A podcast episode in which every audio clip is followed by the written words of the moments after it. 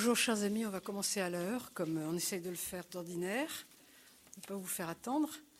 Vous connaissez tous Marcel Gaucher, donc euh, j'ai presque honte de le présenter. Je me permets quand même de euh, dire deux ou trois choses qui vous permettent de, vous remémorer euh, ce qu'il fait. Il est directeur d'études à l'école des hautes études en sciences sociales, au Centre des recherches, politiques, recherches politiques Raymond Aron, et rédacteur en chef de la revue Le Débat vous connaissez. Il a travaillé avec euh, les grands historiens et politistes que sont euh, Claude Lefort, surtout, Pierre Nora et François Furet. Euh, et l'ouvrage qui essentiellement l'a fait connaître en 1985 est Le désenchantement du monde, avec comme sous-titre Une histoire politique des religions. Il a écrit enfin un très grand nombre d'ouvrages remarqués sur essentiellement la démocratie et la religion et l'éducation. Et il reste, euh, comme vous le savez, l'un de nos analystes les plus pertinents sur les problèmes de la démocratie moderne et contemporaine. C'est pourquoi nous sommes très heureux. Euh, je ne dis pas de l'accueillir au Bernardin, car il y est euh, en ce moment souvent, mais de l'accueillir ce soir dans cette salle. Je vous laisse la parole. Merci. Le titre sous lequel ces deux conférences ont été annoncé en indique clairement l'intention. Leur objectif est de contester l'idée qu'il existe quelque chose comme une postmodernité au profit d'une interprétation différente de la situation qui est la nôtre. La vérité, voudrais-je essayer de soutenir, est que la discontinuité bien réelle que la notion de postmodernité a au moins la vertu de signaler, doit être comprise autrement que comme une remise en question de la modernité. Elle correspond à l'opposé, me semble-t-il, à une radicalisation du mouvement de la modernité. Si rupture il y a en effet, elle procède d'une relance et d'une extension du processus engagé en Europe depuis cinq siècles. Relance et extension qui lui confèrent un visage méconnaissable par rapport à celui qui nous était familier. Mais cette dissemblance des expressions ne doit pas nous dissimuler la similitude de l'inspiration.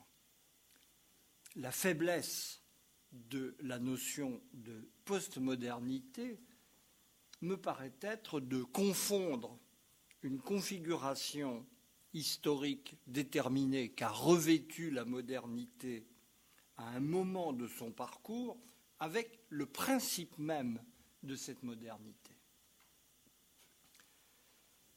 Elle identifie abusivement une figure particulière et révolue de la modernité avec la modernité en général.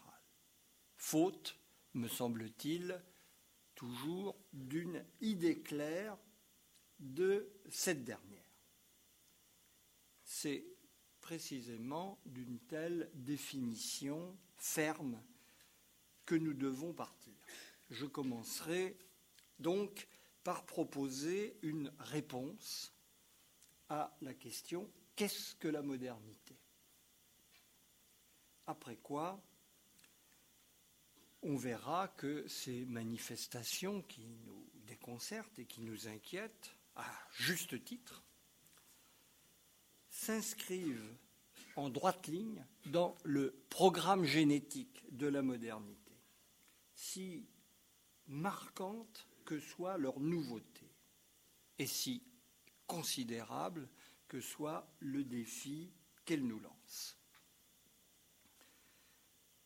Avant d'y venir, je voudrais encore souligner l'enjeu de la question qui nous réunit. Nous sommes frappés de désorientation historique.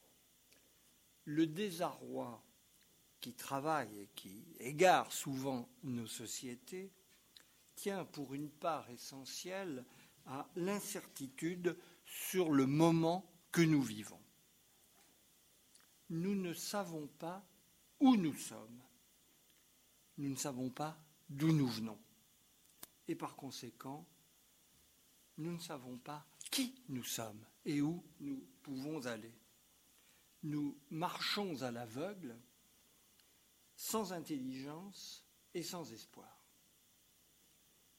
Le mieux qu'il nous soit permis d'espérer étant d'assurer la survie de notre espèce parmi les autres espèces vivantes. C'est le pire aspect de la notion de postmodernité, justement, que de nous souffler quelle sera désormais notre condition habituelle. Je n'en crois rien. Nous avons à retrouver notre chemin, à reconstruire l'intelligence de notre situation, à nous réinscrire dans l'histoire dont nous sommes issus et à nous redonner les moyens de viser un monde meilleur. C'est à cette tâche que les réflexions que je vais vous soumettre voudraient modestement contribuer. Qu'est-ce que la modernité Donc, à cette question, il me semble possible d'apporter une réponse à la fois précise et heuristique. Elle est contenue dans le concept de sortie de la religion, tel que je me suis efforcé de l'élaborer rigoureusement, en distinguant croyance religieuse et structuration religieuse. La sortie de la religion, ce n'est pas la fin de la croyance religieuse, c'est l'arrachement à la structuration religieuse des communautés humaines au profit d'une nouvelle manière d'être. Et pour employer les termes les plus adéquats, c'est le passage de la structuration hétéronome à la structuration autonome du monde humain social. Passage qui bouleverse la place des croyances religieuses, mais qui ne les affecte pas en tant que telles. Car la religion, les religions, contrairement à ce que notre ethnocentrisme du présent nous fait croire, ne consiste pas en idées religieuses ou en croyances religieuses. C'est là justement une perspective moderne, née récemment à l'échelle de l'histoire, et que nous projetons abusivement dans le passé. Pour la quasi-totalité des sociétés humaines avant la nôtre, la religion a représenté une organisation du monde humain en sa totalité. Une manière d'être complète, placée sous le signe de l'assujettissement à un principe extérieur et supérieur, à la loi de l'autre, d'où hétéronomie, notion à prendre ici à la lettre ramener à l'essentiel ce mode de structuration hétéronome consiste en quatre traits. La tradition, la domination, la hiérarchie, l'inclusion. La structuration hétéronome constitue, pour commencer, une manière de s'organiser dans le temps, sous le signe de l'obéissance au passé, de la fidélité à l'origine, de la dette envers les ancêtres, de la soumission envers la tradition. Pour nous autres, ce terme de tradition, toujours en usage, ne désigne plus qu'un lien vague de respect envers l'héritage du passé. Il désignait au départ, voici quelques siècles encore, en Europe, un lien autrement fort, à base de supériorité radicale des modèles ancestraux,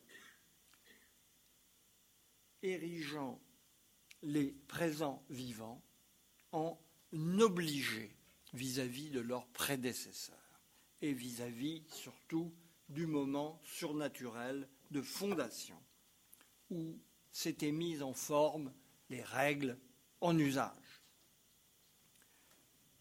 règles dont les présents vivants n'ont qu'à reconduire les leçons à l'identique. Ce qui est, a été et sera. Car cela est au-delà de notre pouvoir. La structuration hétéronome passe ensuite par un type de pouvoir, précisément. C'est ce que je mets sous le terme de domination. La soumission à l'invisible, à l'au-delà, au divin, sous les traits d'un pouvoir par nature supérieur à ceux qu'il commande, puisqu'il tombe de plus haut et matérialise parmi les hommes la supériorité radicale de la loi qui les commande. La communauté humaine n'existe que par sa subordination à un pouvoir qui participe du fondement surnaturel de l'ordre tenant les hommes ensemble. La structuration hétéronome repose en troisième lieu sur un type de lien entre les êtres, que résume le terme de hiérarchie? Ce qui lie les êtres entre eux, c'est leur inégalité, c'est leur différence de nature. Pour autant que cette différence de nature réfracte à tous les niveaux de l'existence collective la différence entre le visible et l'invisible, l'au-delà et l'ici-bas. Cette inégalité dernière entre les ordres de réalité se répercute au long d'une chaîne de dépendance attachant les supérieurs et les inférieurs, du haut en bas de l'édifice social jusque dans la famille, dont la cohésion est assurée par la hiérarchie entre mari et femme, entre adultes et enfants.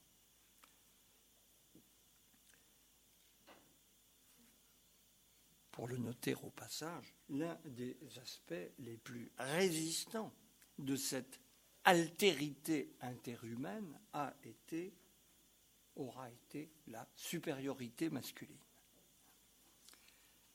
La structuration hétéronome consiste enfin, en quatrième et dernier lieu, dans un type de rapport entre les individus et leur société, que l'on peut ranger sous le nom d'inclusion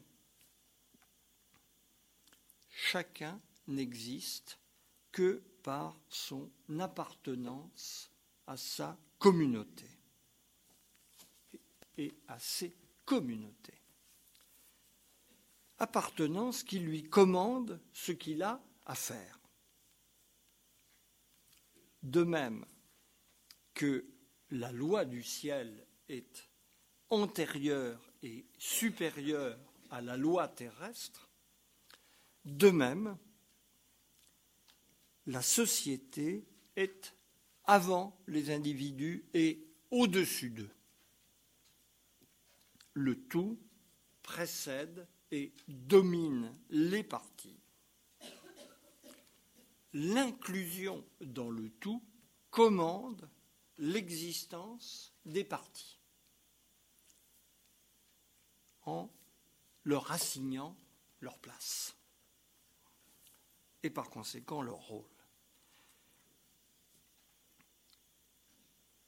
La sortie de la religion en regard telle qu'elle est à l'œuvre en Europe depuis cinq siècles a consisté dans le renversement terme pour terme de cette structuration hétéronome et dans sa relève par une structuration autonome dont nous pouvons situer les termes en miroir par rapport à ce qui précède.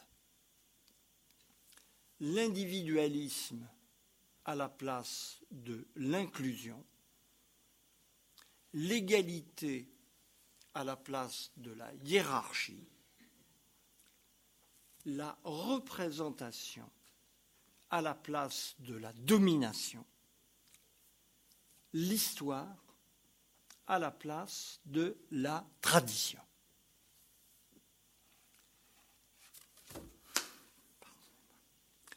La sortie de la religion se manifeste en premier lieu donc par l'émancipation de l'individu. Je précise que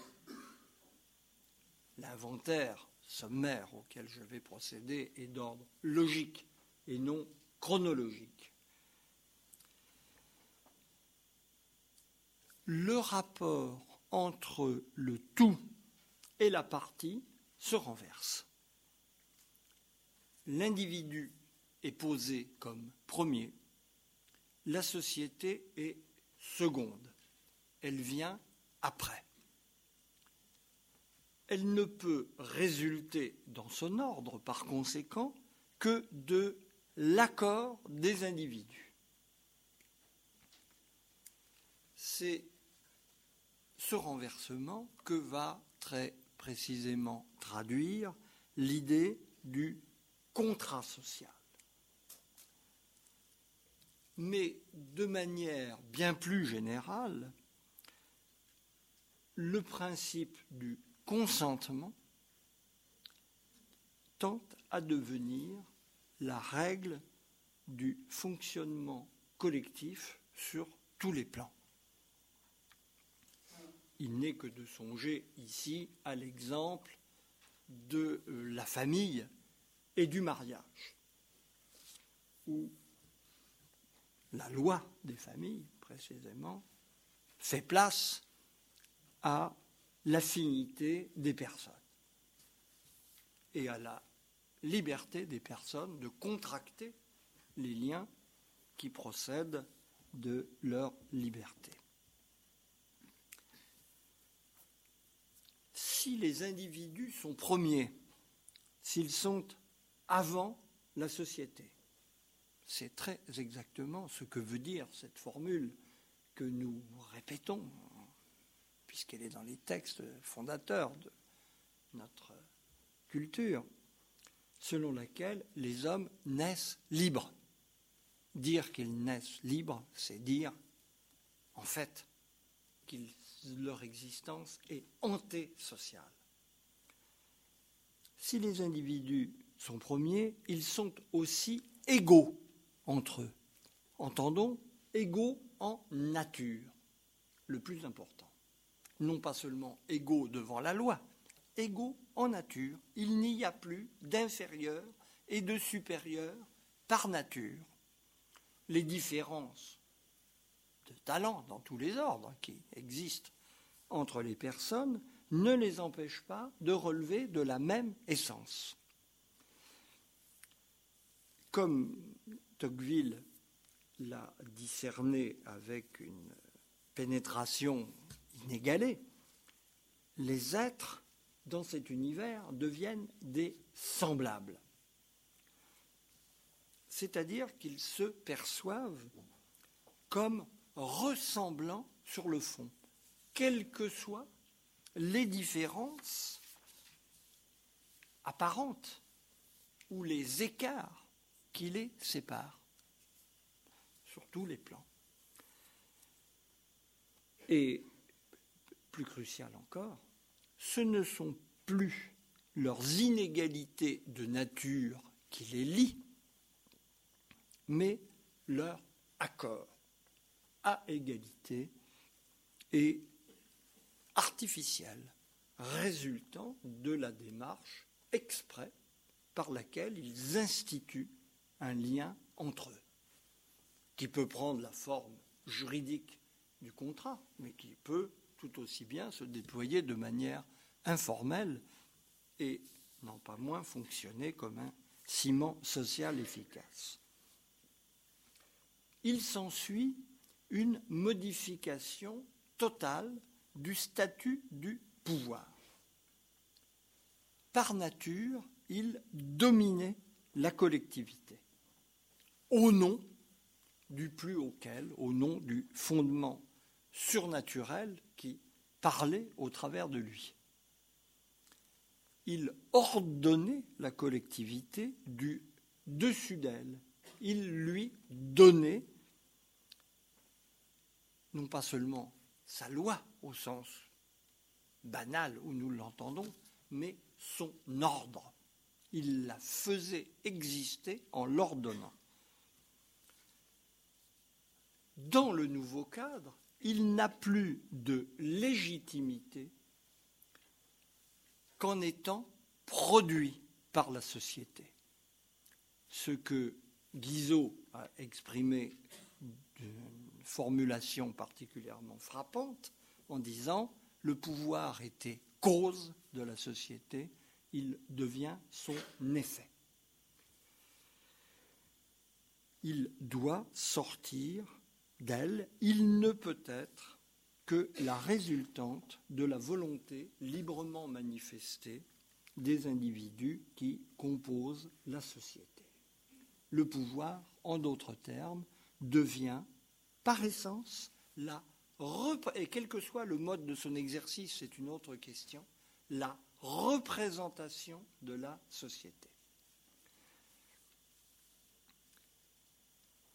Enfin, la disposition de la société dans le temps change du tout au tout.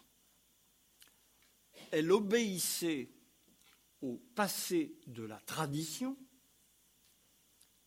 elle bascule vers l'invention de l'avenir.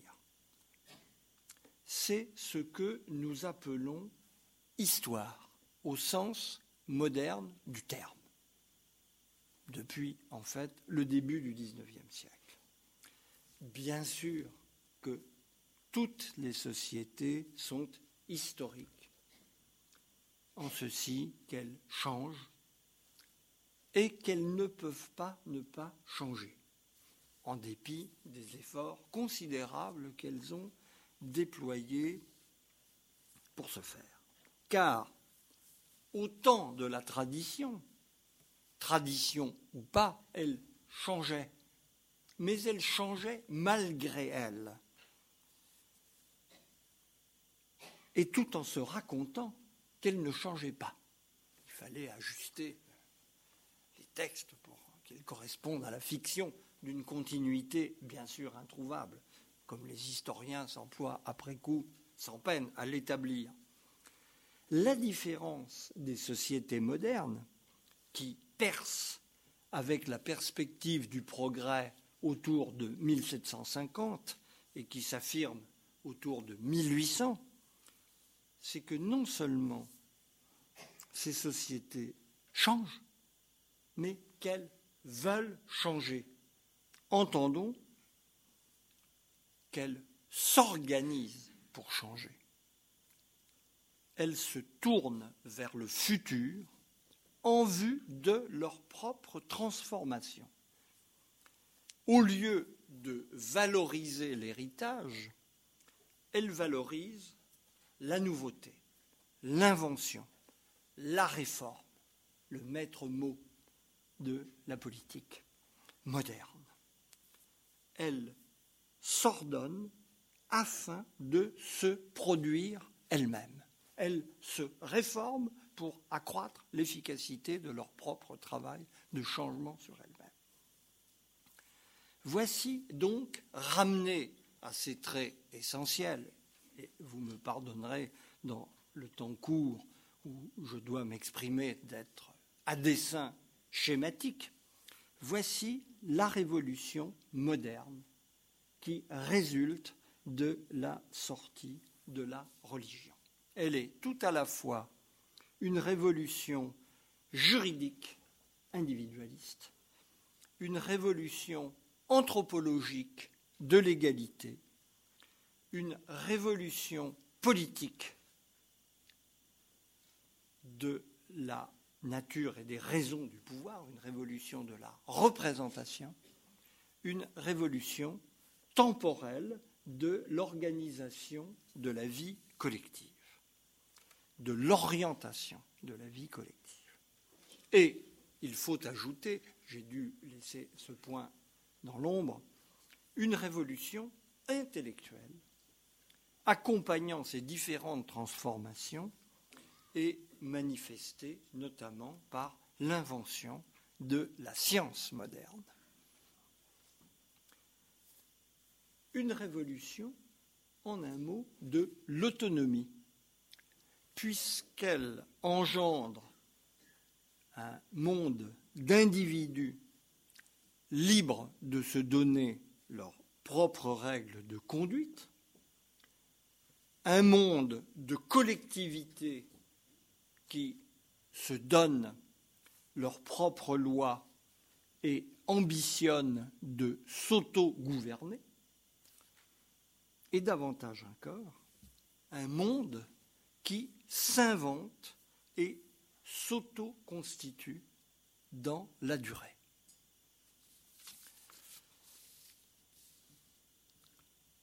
La modernité, ce n'est rien d'autre que la structuration autonome du monde humain social dont je voudrais vous avoir fait sentir au moins au travers de ces rapides aperçus qu'il est possible de dresser un tableau systématique.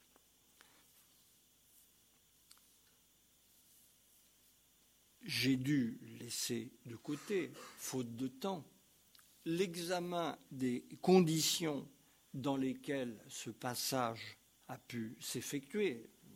Dans les faits, ce travail d'exploration a occupé une grande partie de mon travail.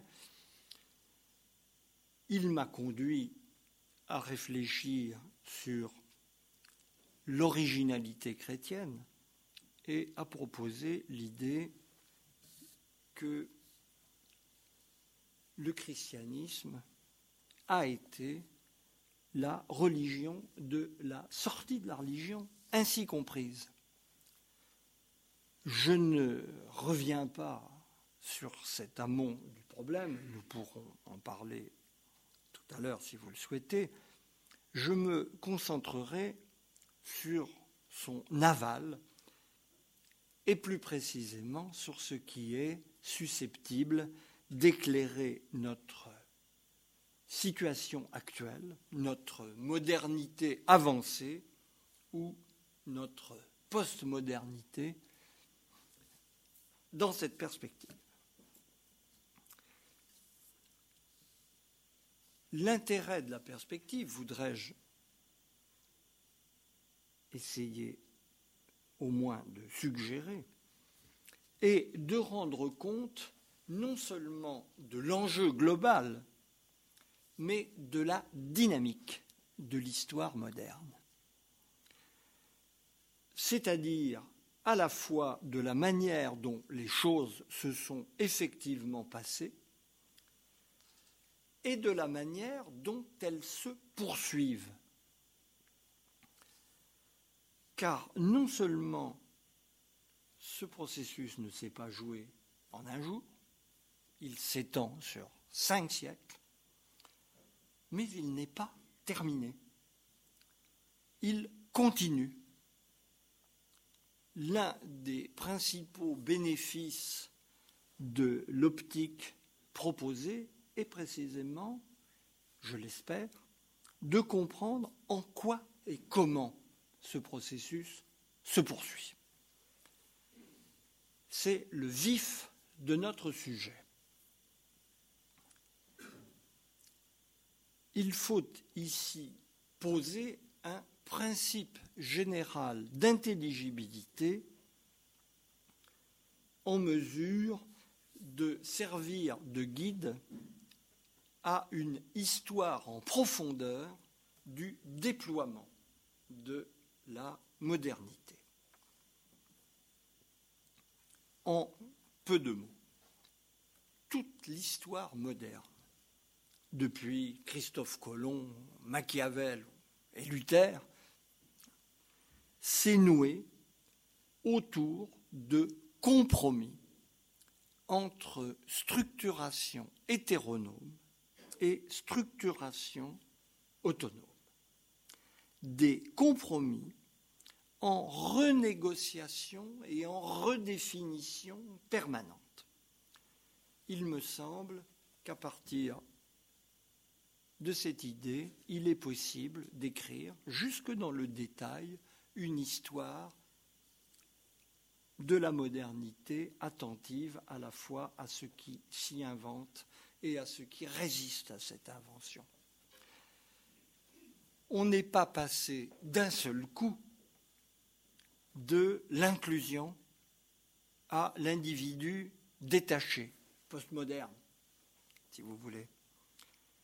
Mais on y est passé par toute une série de mélanges entre l'appartenance obligatoire des individus à leur communauté, leur assignant leur rôle, et leur liberté lentement accrue à l'intérieur de cette appartenance.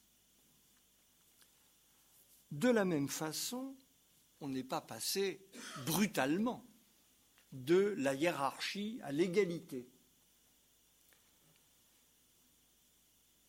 On y a glissé par un rapprochement graduel des conditions et par un approfondissement insensible du sentiment de ressemblance entre les êtres.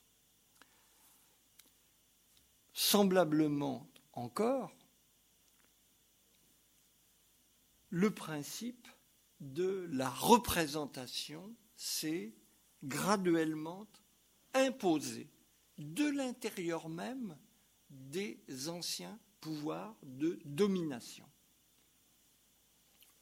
La formule caractéristique de notre compromis sur ce terrain dans l'Europe du XIXe siècle aura été la monarchie constitutionnelle, l'intrication d'un pouvoir ancien de domination et d'un pouvoir nouveau de représentation, souvent étayé, qui plus est, sur les hiérarchies sociales.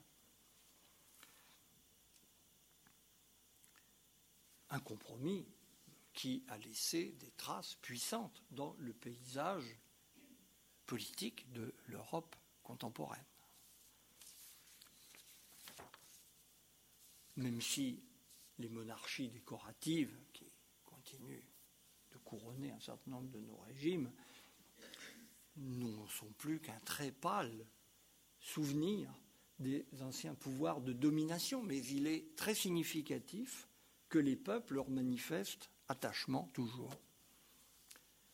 De même, enfin, le basculement vers l'avenir qui s'esquisse autour de 1750 ne s'est que très progressivement, c'est le cas de le dire, affermi. il a été consacré par la révolution industrielle. On peut le tenir pour acquis dans tous les domaines autour de 1850,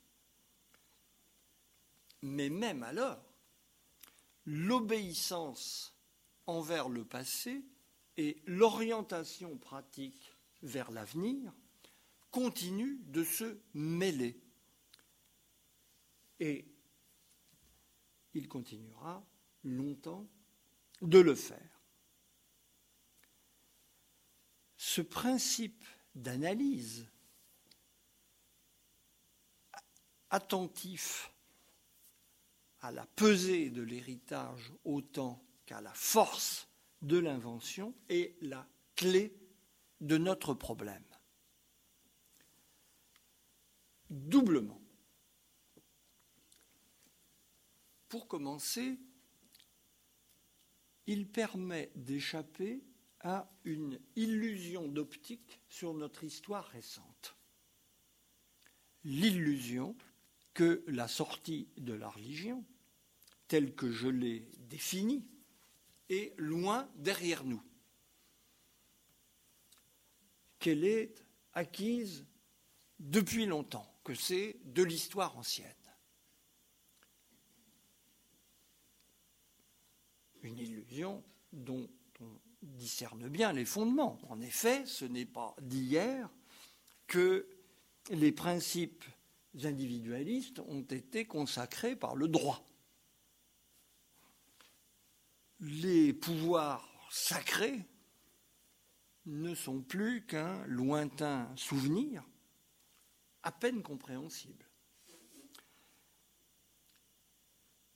Voici bien des lustres que la religion ne détermine plus l'organisation collective. L'égalité règne. L'autorité de la tradition ne veut, depuis un bon moment, à peu près plus rien dire, même si nous nous y référons vaguement de temps à autre. Certes, mais ce que ces constats en eux-mêmes justes dissimulent, c'est à quel point l'empreinte de l'organisation religieuse, de la structuration hétéronome, restait prégnante et organisatrice dans nos sociétés jusqu'à date récente. Il n'y avait plus de contenu traditionnel du point de vue des principes explicites gouvernant la collectivité. Mais la forme restait implicitement traditionnelle. L'égalité avait pu juridiquement prévaloir de manière formelle. L'inégalité hiérarchique demeurait omniprésente dans la vie sociale entre le patron et ses ouvriers, entre l'élite et la masse, entre les hommes et les femmes, entre les adultes et les enfants. Le pouvoir avait beau être représentatif dans son mécanisme, il restait pétri d'esprit de domination. Et c'est ce qui faisait qu'on lui obéissait. Ce n'est pas parce qu'il était la représentation des citoyens qu'on lui obéissait, c'est parce qu'il était l'héritage d'un lointain passé qui continuait de l'habiter, où le pouvoir tombant d'en haut continuait de faire sens pour la quasi-totalité des acteurs sociaux. D'où la nécessité d'une histoire en profondeur pour détecter cette prégnance secrète de l'ordre hétéronome au milieu de l'univers de l'autonomie. Un univers de l'autonomie apparemment triomphant, mais toujours habité par le passé. Hors de cette insistance cachée, on ne peut pas comprendre, à mon sens, en particulier les épisodes totalitaires du XXe siècle, qui n'ont été autre chose en leur fond que des religions séculières, en prenant l'expression dans toute sa rigueur, des anti-religions religieuses, c'est-à-dire des tentatives aberrantes et autocontradictoires de reconstruire l'organisation hétéronome à l'intérieur du monde autonome. Aussi bien maintenant, dans l'autre sens, cette fois, la prise en compte de cette insistance livre-t-elle, je crois, la clé de la rupture que l'on a pu appeler postmoderne. Une rupture assez précisément situable qui survient dans la seconde moitié des années 1970, dans le contexte d'une crise économique déclarée depuis le choc pétrolier de la fin 1973, une crise dont il s'est assez vite révélé qu'elle portait infiniment plus loin que l'économie,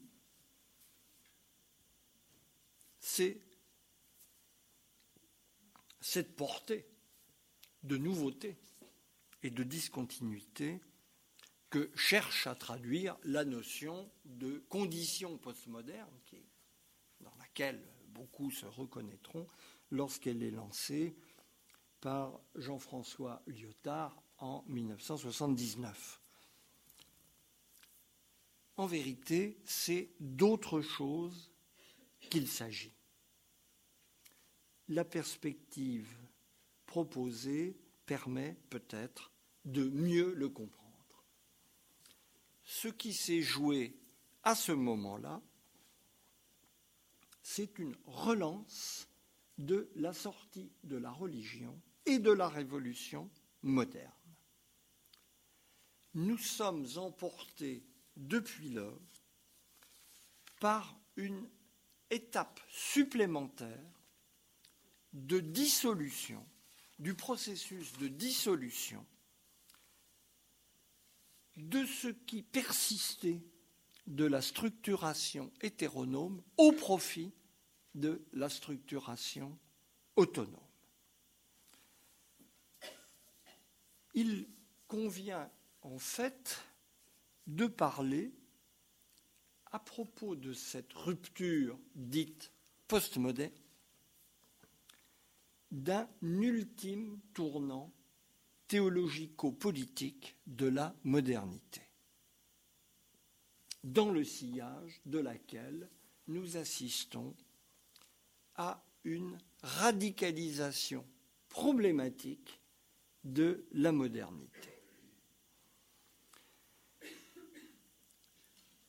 je m'efforcerai de préciser cette notion d'ultime tournant théologico-politique de la modernité dans la suite de cette conférence et nous examinerons la prochaine fois les expressions de cette radicalisation de la modernité dont nous sommes témoins et acteurs même à notre corps défendant,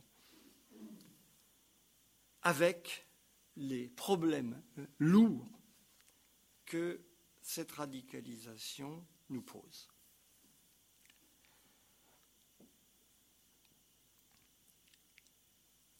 Il faudrait idéalement avoir le temps de replacer cet ultime tournant théologico-politique dans la suite des tournants du même ordre qui ont scandé le parcours de la modernité depuis le premier,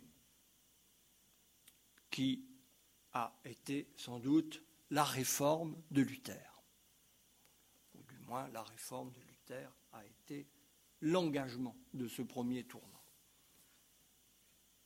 Je devrais m'en abstenir. Disons que ces tournants correspondent à des renégociations du compromis entre structuration hétéronome et structuration autonome, renégociation débouchant sur des équilibres relativement stables pour quelques décennies,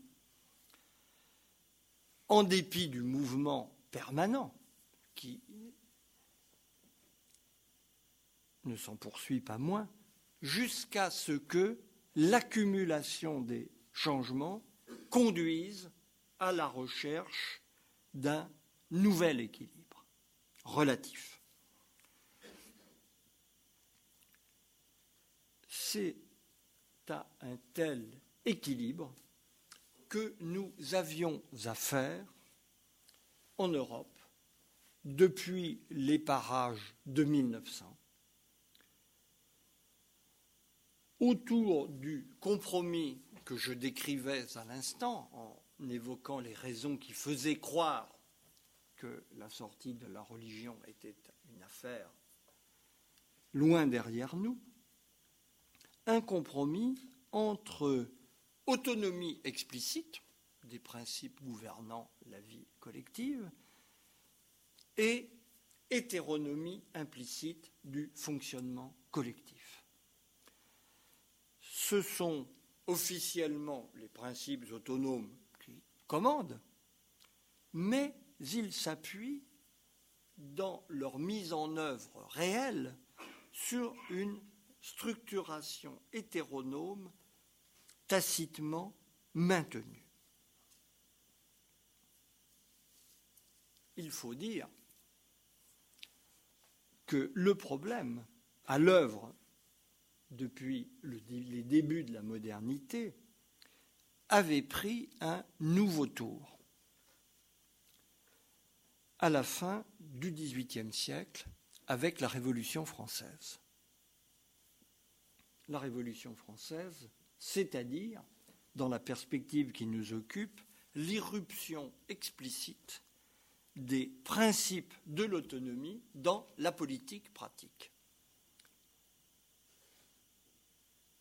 Des principes justifiant l'ambition, pas moins, de reconstruire en raison de la base au sommet, l'édifice social, en répudiant ces anciens rouages, ces anciens rouages qu'on va désigner en bloc comme l'ancien régime monarchique, aristocratique, corporatif, traditionnel, sans oublier la légitimité religieuse qui leur était inséparablement incorporée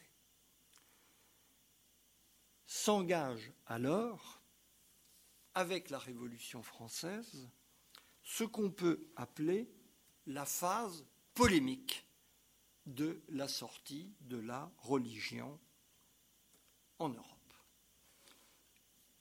Elle va mettre aux prises, deux siècles durant, ou presque, un parti de la religion politique et un parti de la politique anti-religieuse.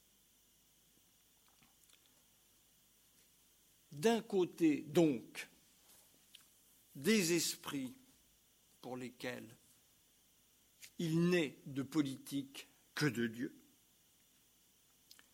de telle sorte que la théologie ne se sépare pas d'une politique,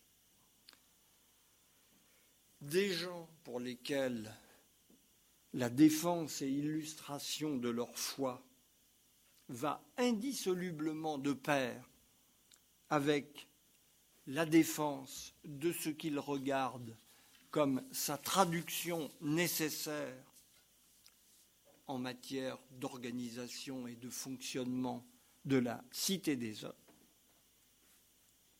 à savoir notre structuration hétéronome, même s'ils ne l'appellent pas de ce nom, même s'il s'agit pour eux du roi, de l'Église, des corps la noblesse des communautés, des traditions. Et de l'autre côté,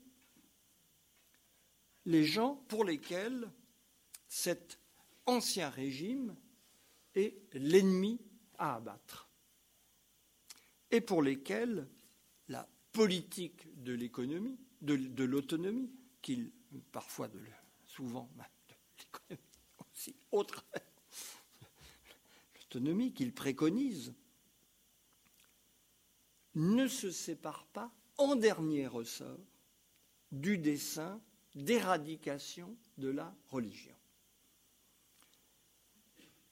Ce n'est, à leurs yeux, que dans un monde où la religion aura disparu que la liberté sera véritablement possible.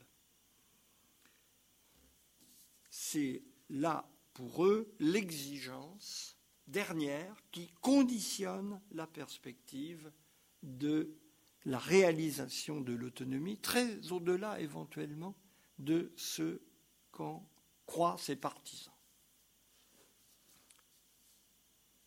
Ce qu'il faut bien saisir ici, c'est l'enracinement que l'un et l'autre camp trouvent dans l'organisation hétéronome subsistante. Côté religion politique, ce qui va durablement nourrir la vraisemblance du dessin d'opposition radicale à la modernité libérale, c'est la présence de ces vestiges de l'ancien ordre social. Tant qu'il existe au sein du fonctionnement collectif des vestiges significatifs de la structuration hétéronome, il y a du sens à vouloir revenir à celle-ci dans la plénitude de ses expressions. Il est plausiblement permis d'espérer la reviviscence de l'ordre clérical, hiérarchique, monarchique et organique. Il y a du sens à camper sur une religiosité traditionnelle, articulant les termes de la foi avec une vision religieuse de l'ordre social, où la religion a vocation à englober et à encadrer l'existence collective. Côté politique anti-religieuse maintenant, cette persistance alimente le sentiment de la nécessité d'une rupture révolutionnaire avec l'ordre social existant.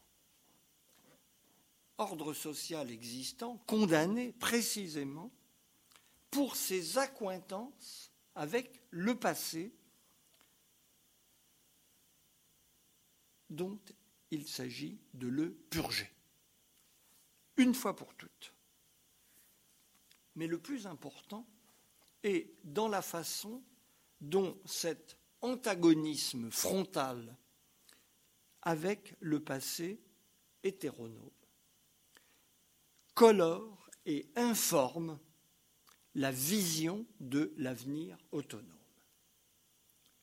Cette vision emprunte, à l'insu de ses concepteurs, mais il n'est pas difficile de le montrer, elle emprunte son architecture à l'ennemi qu'elle pense combattre.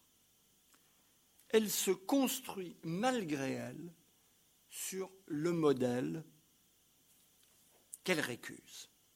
L'anti-religion est pénétrée de religiosité structurelle.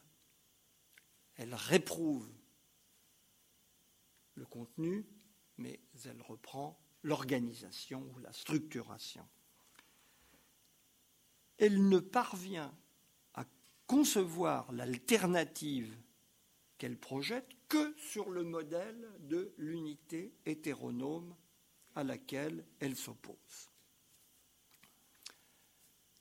Il faudrait maintenant, une fois sommairement identifiées de la sorte les positions en présence, suivre leur métamorphose constante au fil de l'affermissement de la modernité européenne depuis la Restauration.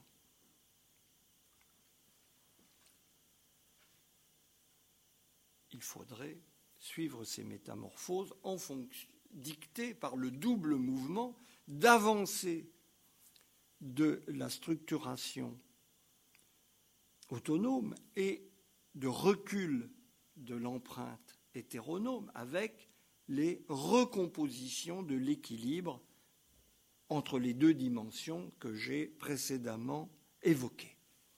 Il va de soi, en effet, que le problème ne se pose pas de la même façon en 1815, où l'on peut croire un moment que le retour de l'ancien régime est à l'ordre du jour, il ne se pose pas de la même façon en 1870, où la modernité industrielle et libérale l'a décidément emporté en reléguant à l'arrière-plan les anciennes autorités et supériorités sociales.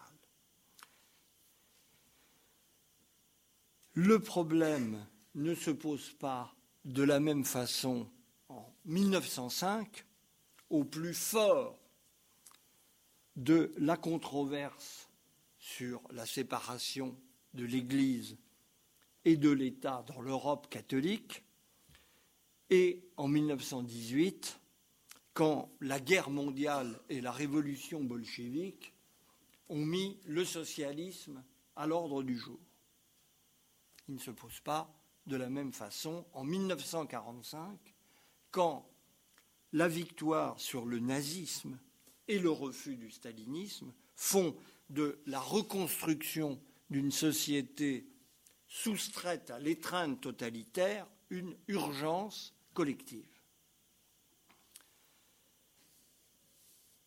Mais je crois qu'avec les termes que j'ai posés, on a les instruments pour une analyse fine de ces métamorphoses successives du problème théologico-politique.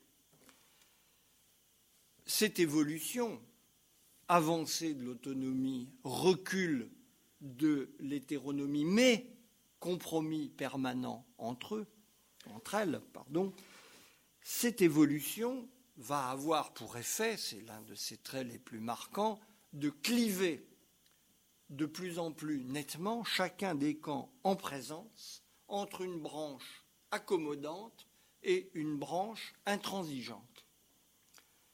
Il y a sur chaque bord ceux qui trouvent que cette avancée de la liberté des personnes est somme toute l'élément favorable à la réalisation de leur idéal, des idéaux par ailleurs très opposés, mais sur ce point admettant en commun la liberté comme leur condition de réalisation. Et puis, il y a ceux qui puisent dans ce mouvement des motifs supplémentaires de radicalité oppositionnelle. Radicalité qui culminera lors du paroxysme totalitaire des années 1930. Mais le point essentiel pour ce qui nous occupe est qu'au milieu de ces transformations et de ces complications, la structure polémique demeure en place dans ses liens avec la combinaison de structuration autonome et de structuration hétéronome nous trouvons cette structure polémique toujours en place au début des années 1970. nonobstant les changements considérables intervenus non seulement depuis 1900, mais depuis 1945, dans tous les ordres, tant du côté religieux que du côté politique.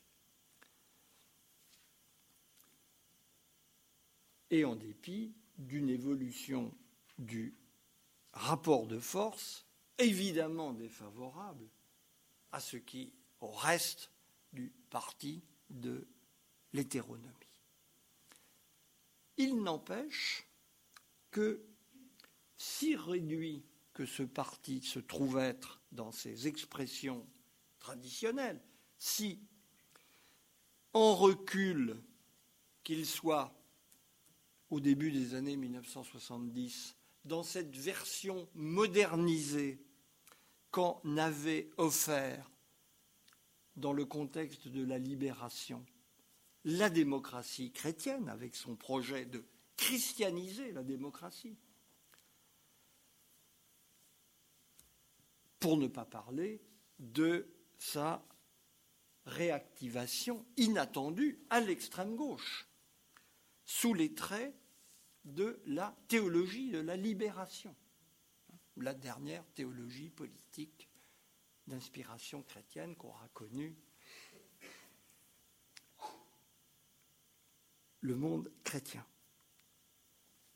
Il n'empêche qu'en dépit de cette restriction,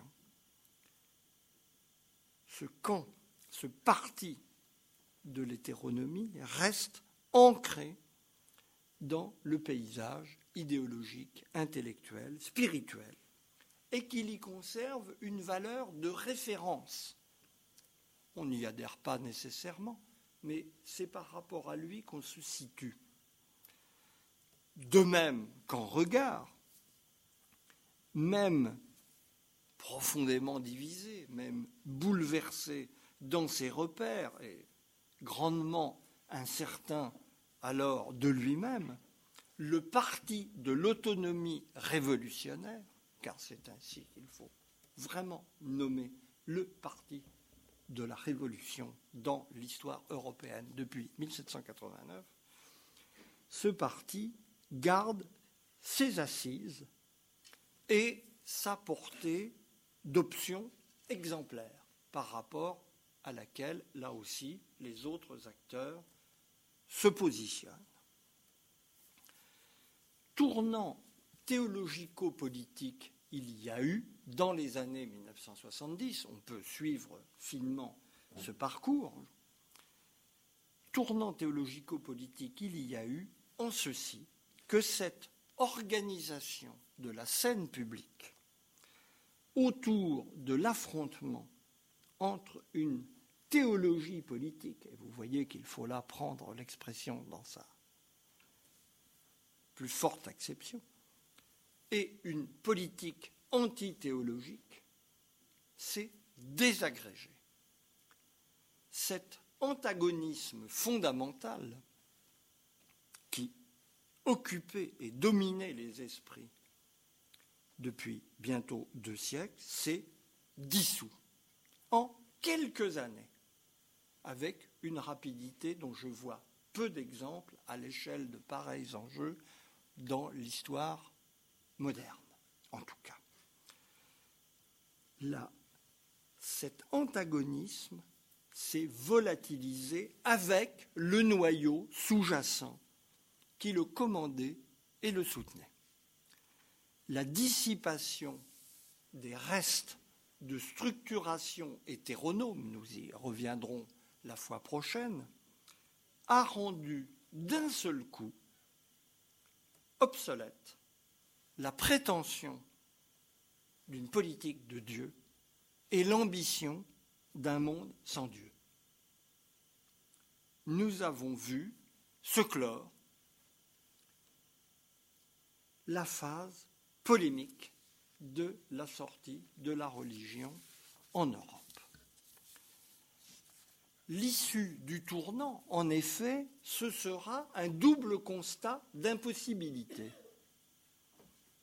Impossibilité d'un côté de construire un ordre social sur une base religieuse. un ordre social chrétien, en l'occurrence.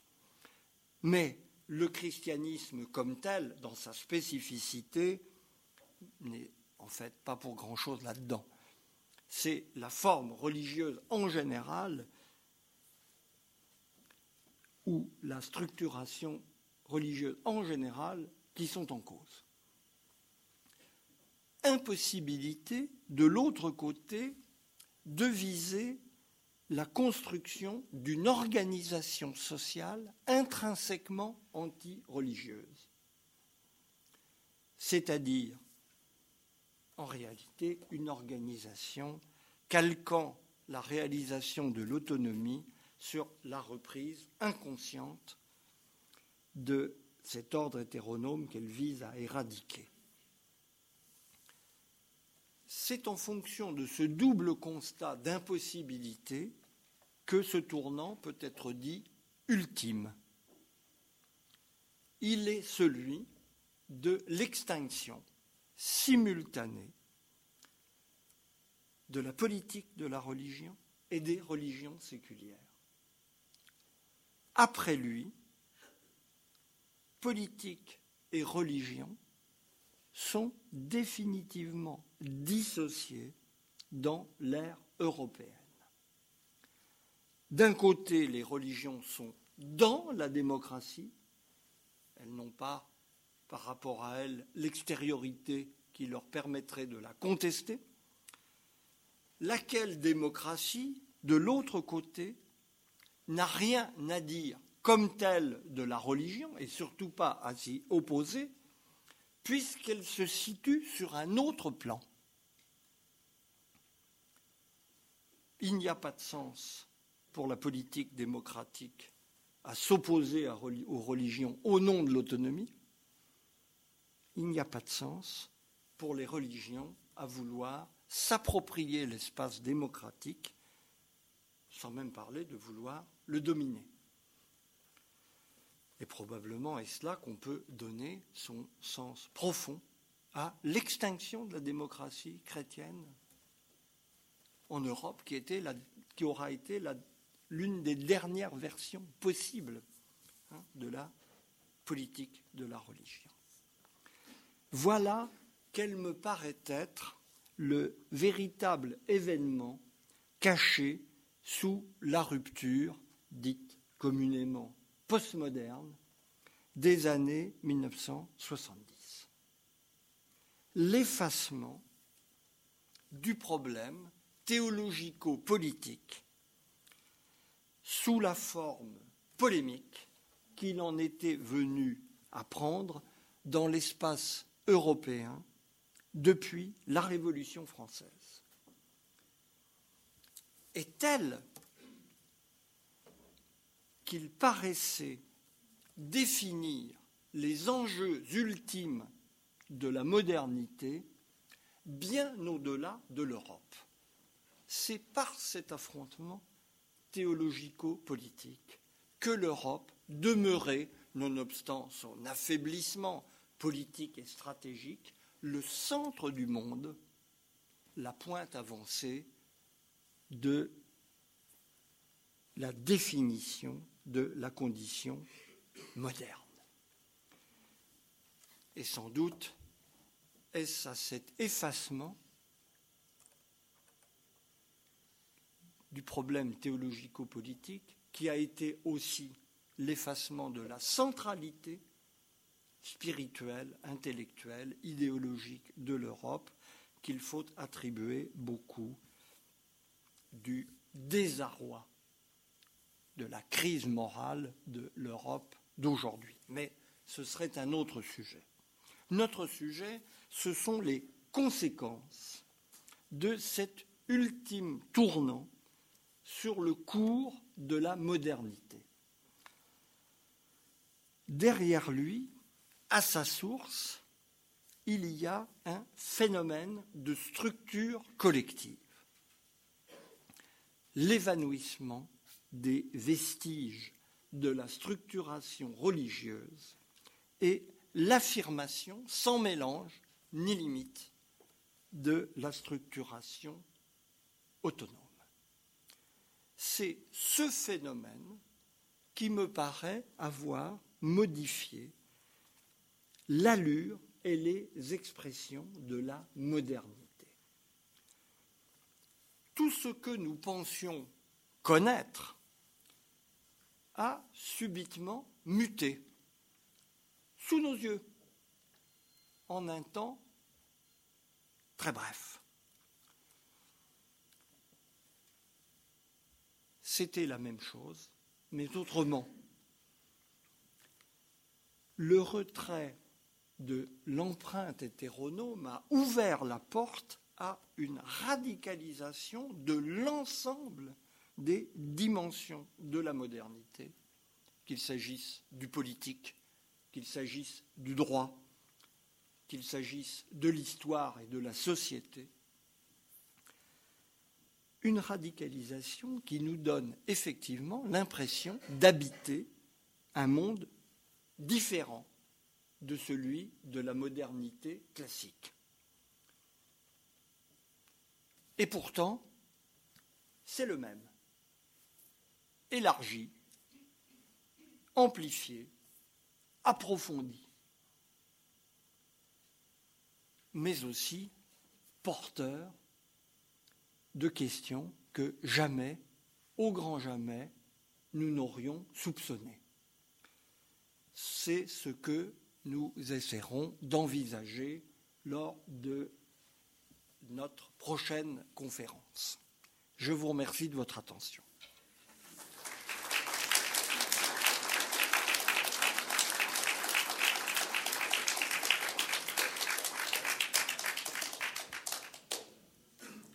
Vous êtes très bon pour le suspense. Euh, bon, merci, merci pour ce tableau plein de, plein de finesse de la, de la réalité moderne et, plein d'attentes pour la prochaine fois. Alors, je, je, vous laisse la parole. Qui, qui veut commencer?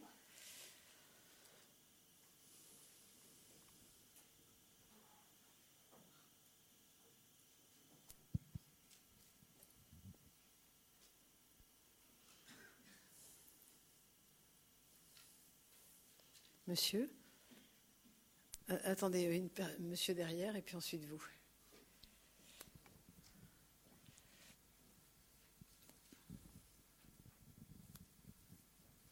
Euh, oui, deux, remarques, deux questions. Euh, dans le, lorsque vous avez décrit dans les, quatre domaines concernant la, société hétéronome et en particulier la problématique de l'inclusion, est-ce que un peu la, dimension dans ces sociétés du fait que euh, disons, tout individu, en quelque sorte, était convaincu que s'il était déviant par rapport à sa société, l'ensemble de sa société serait en quelque sorte euh, puni, en quelque sorte, est-ce que ce n'était pas aussi une dimension importante de l'hétéronomie? Et est-ce que le fait d'être sorti de ça, en gros, ne nous a pas amené à des sociétés effectivement plus tolérantes? Puisque quand on était convaincu que si son voisin était déviant, c'est l'ensemble de la communauté et donc soi-même qui serait puni, c'est plus difficile d'être tolérant que quand on est convaincu que même si son voisin est déviant, ça n'a aucun impact sur soi-même. Donc euh, je crois que ce, premier point, est-ce qu'effectivement ce n'est pas un élément aussi important dans ces sociétés hétéronomiques Et puis deuxièmement, une deuxième question, mais alors plus, euh, euh, plus prosaïque. On voit quand on compare les sociétés aujourd'hui anglo-saxonnes et les sociétés françaises, on voit que dans la société française, on est toujours beaucoup plus demandeur d'État. Est-ce que ce serait, d'après vous, un reste un peu de cette nostalgie du de la communauté, de l'inclusion.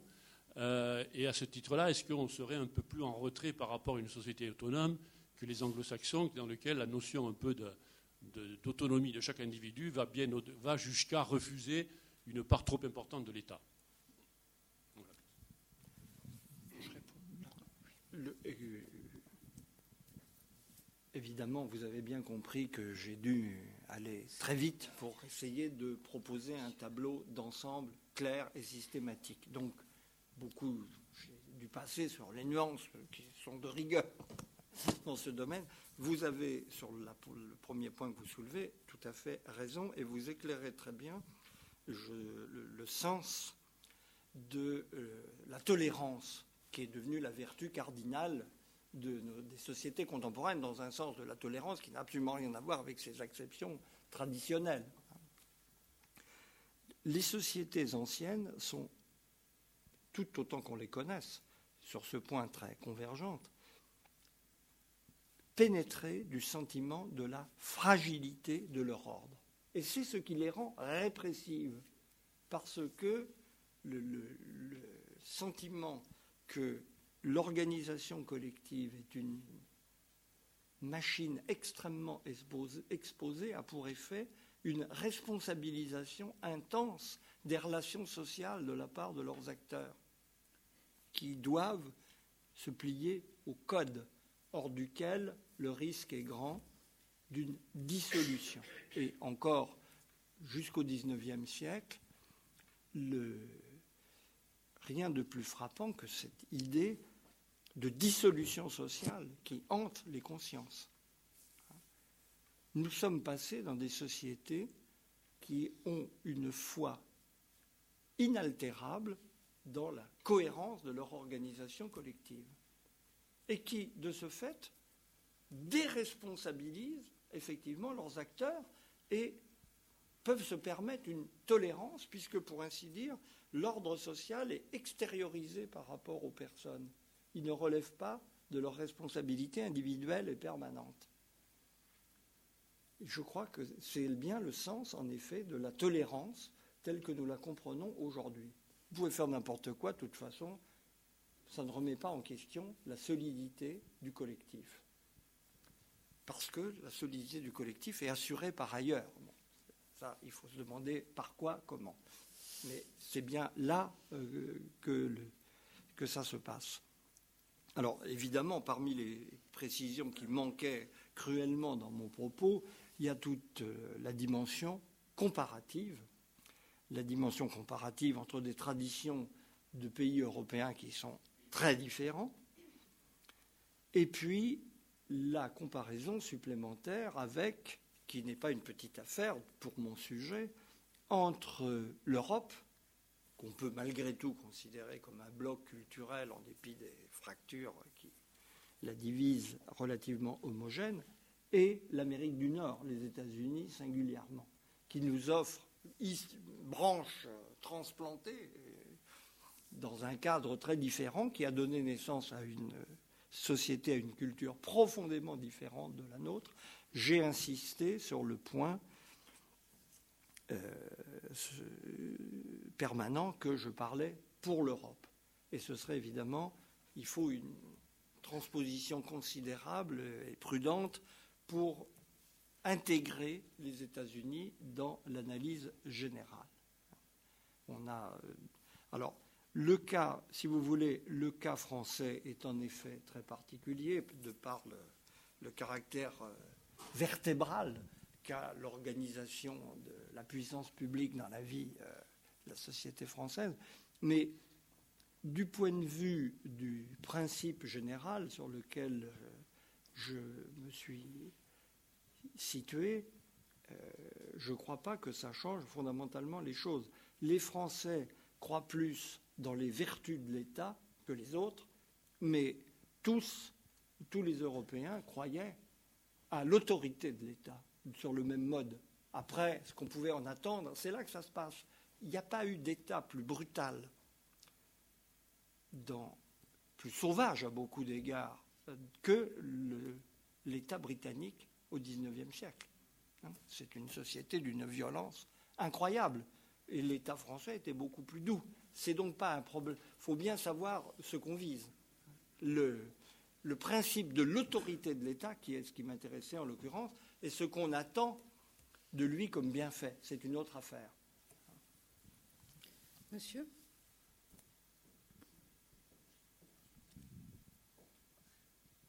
Non. Qui veut parler? Euh, Il y a deux. Ah, d'accord, d'accord. Il, y, a deux mains qui se lèvent là-bas au fond, s'il vous plaît.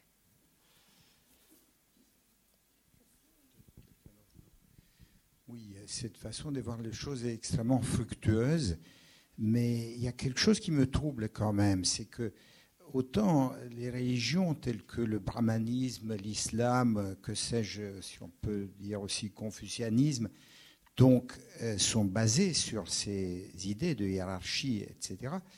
Autant la, tradition judéo-chrétienne a eu dès le début euh, l'intuition de cette contradiction entre l'autonomie et, l'organisation. Alors, que dire du, Magnificat, hein, donc, euh, qui de l'Ancien Testament, n'est-ce pas? Il relève le puissant, fait pour moi des, merveilles. Il relève les humbles, renverse les puissants de leur trône. Euh, ou encore, mon royaume n'est pas de ce monde. Ou encore le lavement des pieds. Euh, où donc Jean dit ne, faites pas comme les autres, hein. donc le plus puissant doit servir les autres. Euh, et puis, puis jusqu'à nos jours, hein, donc tout de même, euh, le parti qui, qui est majoritaire donc, au Parlement européen, c'est le PPE, qui se revendique clairement de, de la démocratie chrétienne. Alors c'est un peu troublant, n'est-ce pas?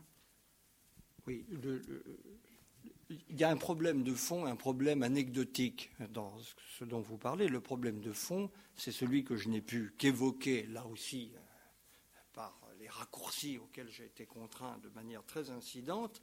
C'est en quoi la, tradition chrétienne représente euh, quelque chose de tout à fait spécifique à l'intérieur du monde religieux. Là-dessus, vous touchez à un point essentiel. Je dirais la différence principale, c'est que l'advenue du monde de l'autonomie était très improbable dans le cadre du bouddhisme, de l'hindouisme, du confucianisme et de beaucoup d'autres grandes religions, euh, l'islam aussi bien. Il était très improbable, je ne dis pas impossible parce que ça n'a aucun sens de faire ce genre de, de verdict euh, déterministe, mais très peu probable. Mais une fois qu'on a dit ça, il faut aussi expliquer pourquoi pendant 15 siècles, le christianisme s'est accommodé, par ailleurs, de tous les principes dont j'ai parlé, nonobstant les textes que vous avez évoqués, et il y en a beaucoup d'autres. Mon royaume n'était pas de ce monde, peut-être, mais il y avait des royaumes de ce monde qui se disaient chrétiens, que l'Église sanctifiait et qui appliquaient modérément les préceptes évangéliques. Vous me l'accorderez sans peine. C'est donc ce hiatus qu'il faut comprendre. On a à la fois, si je puis dire, un, dispositif chrétien qui rend possible un autre monde, mais en même temps une euh, configuration historique où ces germes ou ces virtualités ne trouvent guère à s'exprimer. Ce qu'il faut donc comprendre, c'est pourquoi ces germes, à un moment donné, dans un contexte bien déterminé, parce que, par exemple, on n'a rien vu de pareil se dessiner dans le monde byzantin, dans le monde du christianisme grec, où cet univers, euh, les mêmes textes ne, ne, donnent pas du tout les mêmes résultats. Il y a bien donc euh, autre chose qui est à l'œuvre. C'est ça qu'il s'agit de comprendre. C'est le, le, processus d'expression de ce qui n'était qu'à l'état de virtualité dans le christianisme.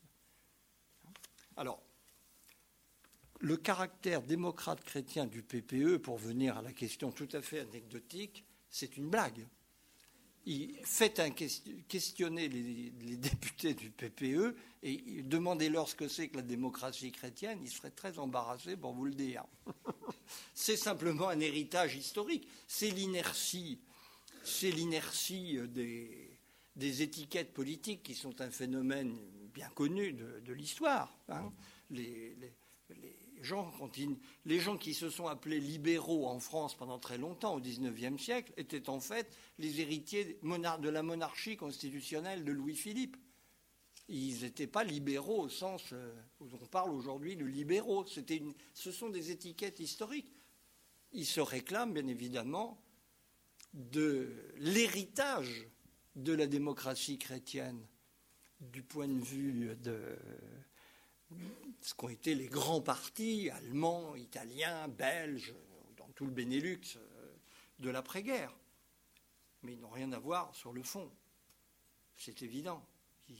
Et c'est bien en partie un, de leurs problèmes d'ailleurs, parce qu'ils ne savent pas très bien quelle est au juste leur identité et leur doctrine. Ce sont des partis qui oscillent entre un conservatisme et un libéralisme mais où la référence chrétienne, mal définie, mais où la référence chrétienne ne veut à peu près rien dire. C'est vrai, euh, en particulier là où la démocratie chrétienne reste euh, officiellement vivante, en Allemagne, où les, pères fondateurs de la démocratie chrétienne de 1945 auraient du mal à reconnaître leurs petits, je crois. Il y a une question au fond et ensuite une question devant. Deux questions, trois même. Euh, oui, comment situez-vous euh, dans la structure donc euh, hétéronome qui précède donc la modernité la cité grecque qui est pour Hegel la cité éthique par excellence? Voilà ma question. C'est une bonne question. C'est un grand problème. C'est ce qui, ce qui se passe en Grèce comme irruption, si vous voulez, dans un cadre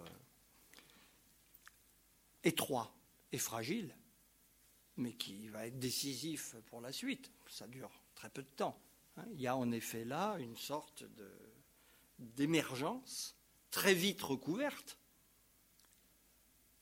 et dont on ne saurait pas grand-chose s'il n'y avait pas eu la modernité occidentale aujourd'hui pour la déterrer. Hein.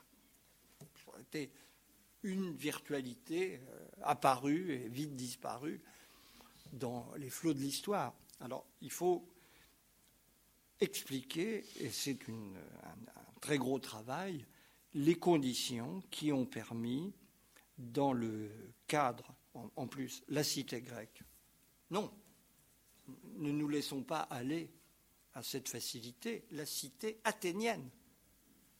Parce que Sparte, c'est pas vraiment ça. Et les autres, c'est encore pire, si je puis dire.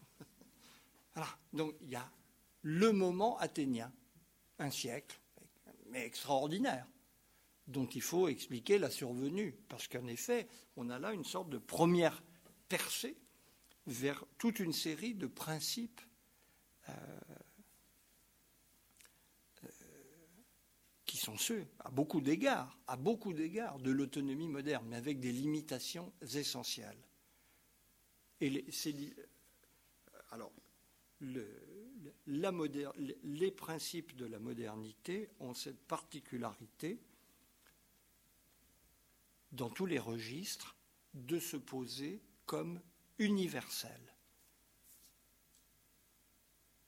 Ce n'est pas la liberté des Athéniens, c'est la liberté de tous les individus en général, quels qu'ils soient. Une idée qui, pour un Athénien, n'aurait eu absolument aucun sens. Ça n'est pas si on prend le cadre de l'organisation politique, la cité d'Athènes, c'est la collectivité autonome en général. C'est de la même façon le devenir en général et non la singularité du parcours d'une cité exceptionnelle. Je crois que c'est là le principe fondamental de démarcation de l'expérience grecque et de l'expérience moderne, avec cette différence énorme à la clé. L'expérience moderne s'inscrit dans une très longue durée et elle a une vocation à s'universaliser. C'est pas pour rien que la modernité finit par déboucher sur la mondialité telle que nous la voyons se mettre en place. Après une première tentative au début du XXe siècle qui tourne très mal, et puis le mouvement actuel où nous sommes, qui peut connaître lui aussi des soubresauts, mais dont nous voyons bien qu'il a des bases très profondes, parce que l'appropriation de la modernité occidentale est un mouvement irrésistible, même s'il peut être très contrarié dans son effectuation, alors que ce qui est appointé comme modernité grecque n'a fait exemple que bien après par un travail de redécouverte que nous continuons de mener. J'aimerais perturber un tout petit peu votre présentation sur la séparation radicale de la sphère religieuse et de la sphère politique en Europe par un pays qui généralement ne colle à, aucun, à aucune présentation générale, membre de l'Union européenne, qui a vécu euh, récemment une tragédie nationale qui a donné une illustration de l'inverse. Je vais parler de la Pologne, bien sûr. Vous avez vu la, tragédie de Smolensk et juste au moment où on a vu la mort du président, euh, lui-même euh, tout à fait dans la mouvance social-démocrate, socio, enfin, qu'on pourrait Démocrate. appeler démocrate chrétienne, sans que ce pays possède un parti comme ça volontairement, qui a décidé de lieu de son repos éternel l'archevêque de Cracovie, dans un pays euh, ça n'a pas été contesté sauf par un petit groupe euh, minuscule qui a très vite été considéré comme mal élevé par le pays. Et donc on a enterré ce président avec les rois de Pologne dans un endroit qui est un mélange de Saint-Denis et de Panthéon. C'est un pays qui est parfaitement membre de l'Union européenne et qui a une constitution qui sépare parfaitement ceux qui croient en Dieu et ceux qui tirent les mêmes valeurs d'autres sources, lourdement négociés entre les communistes, les post-communistes, pardon, et les chrétiens. Donc c'est un pays quand même qui ne sépare pas, en tout cas certainement pas, et ce n'est pas une étiquette, c'est la vie sociale, c'est la vie spirituelle au sens lourd du terme, lorsque les choses sont graves, la sphère publique et la sphère religieuse.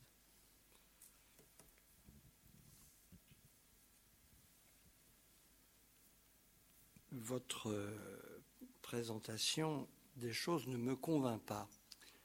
Vous avez tout à fait raison que c'est un cas particulier. Ce n'est pas un vrai cas particulier en Europe. Il y a trois pays en Europe qui présentent structurellement une situation analogue. C'est-à-dire trois pays où il y a une manière de religion nationale en ceci que la religion a été dépositaire de euh, l'identité nationale. C'est le cas de la Grèce, c'est le cas de la Pologne, c'est le cas de l'Irlande. Trois pays européens qui présentent en effet une très grande particularité du point de vue de cette inscription de la religion dans l'espace public, de par ce lien avec l'identité nationale en même temps, est-ce que ça change fondamentalement quelque chose du point de vue de la structuration collective telle que je la décris? Je ne le crois pas. Je ne le crois pas. Les, Polonais sont tous catholiques, mais tous les plus mauvais catholiques. La formule n'est pas de qui soit. La formule n'est pas de moi, mais d'un cardinal polonais que j'ai eu l'occasion de rencontrer à Rome il y a bien longtemps et qui ne se faisait pas d'idée sur le. Il était d'une orientation un peu plus libérale que la plupart de ses confrères, et il ne se faisait pas d'idée sur le, la nature du catholicisme polonais. C'est un catholicisme politique, mais qui ne donne à l'Église aucun pouvoir de normer les comportements effectifs des Polonais. Les curés polonais passent leur temps à engueuler leurs paroissiens sur leur mauvaise conduite et sur le fait qu'ils n'appliquent pas tellement les, les règles y compris sur le plan politique, ce qui est terrible, puisque l'Église polonaise essaye de se mêler de politique, ce qui ne lui réussira pas dans le long terme. Tout le monde le sait chez les observateurs un peu avisés. Là, on a un cas particulier, mais je dirais, bien sûr, il faut tenir compte de tous ces cas particuliers. L'Italie offrant un cas intermédiaire un peu étrange, où là aussi il y a un lien étroit. Hein. L'Église catholique se trouvait la dépositaire du plus glorieux passé italien, qui est Rome. Rome, c'est à la fois l'Église et l'Empire. Bon, un héritage compliqué qui fait que l'Église a aussi une place particulière, mais ça ne change rien du tout sur le terrain où je me situe, qui est celui de la manière dont la vie collective est articulée.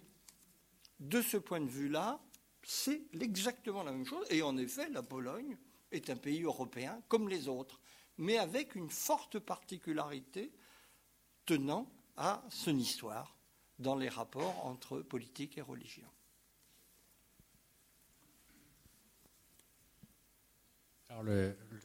Depuis la fin des années 70, donc l'antagonisme s'est dissous entre la structuration hétéronome et la structuration autonome.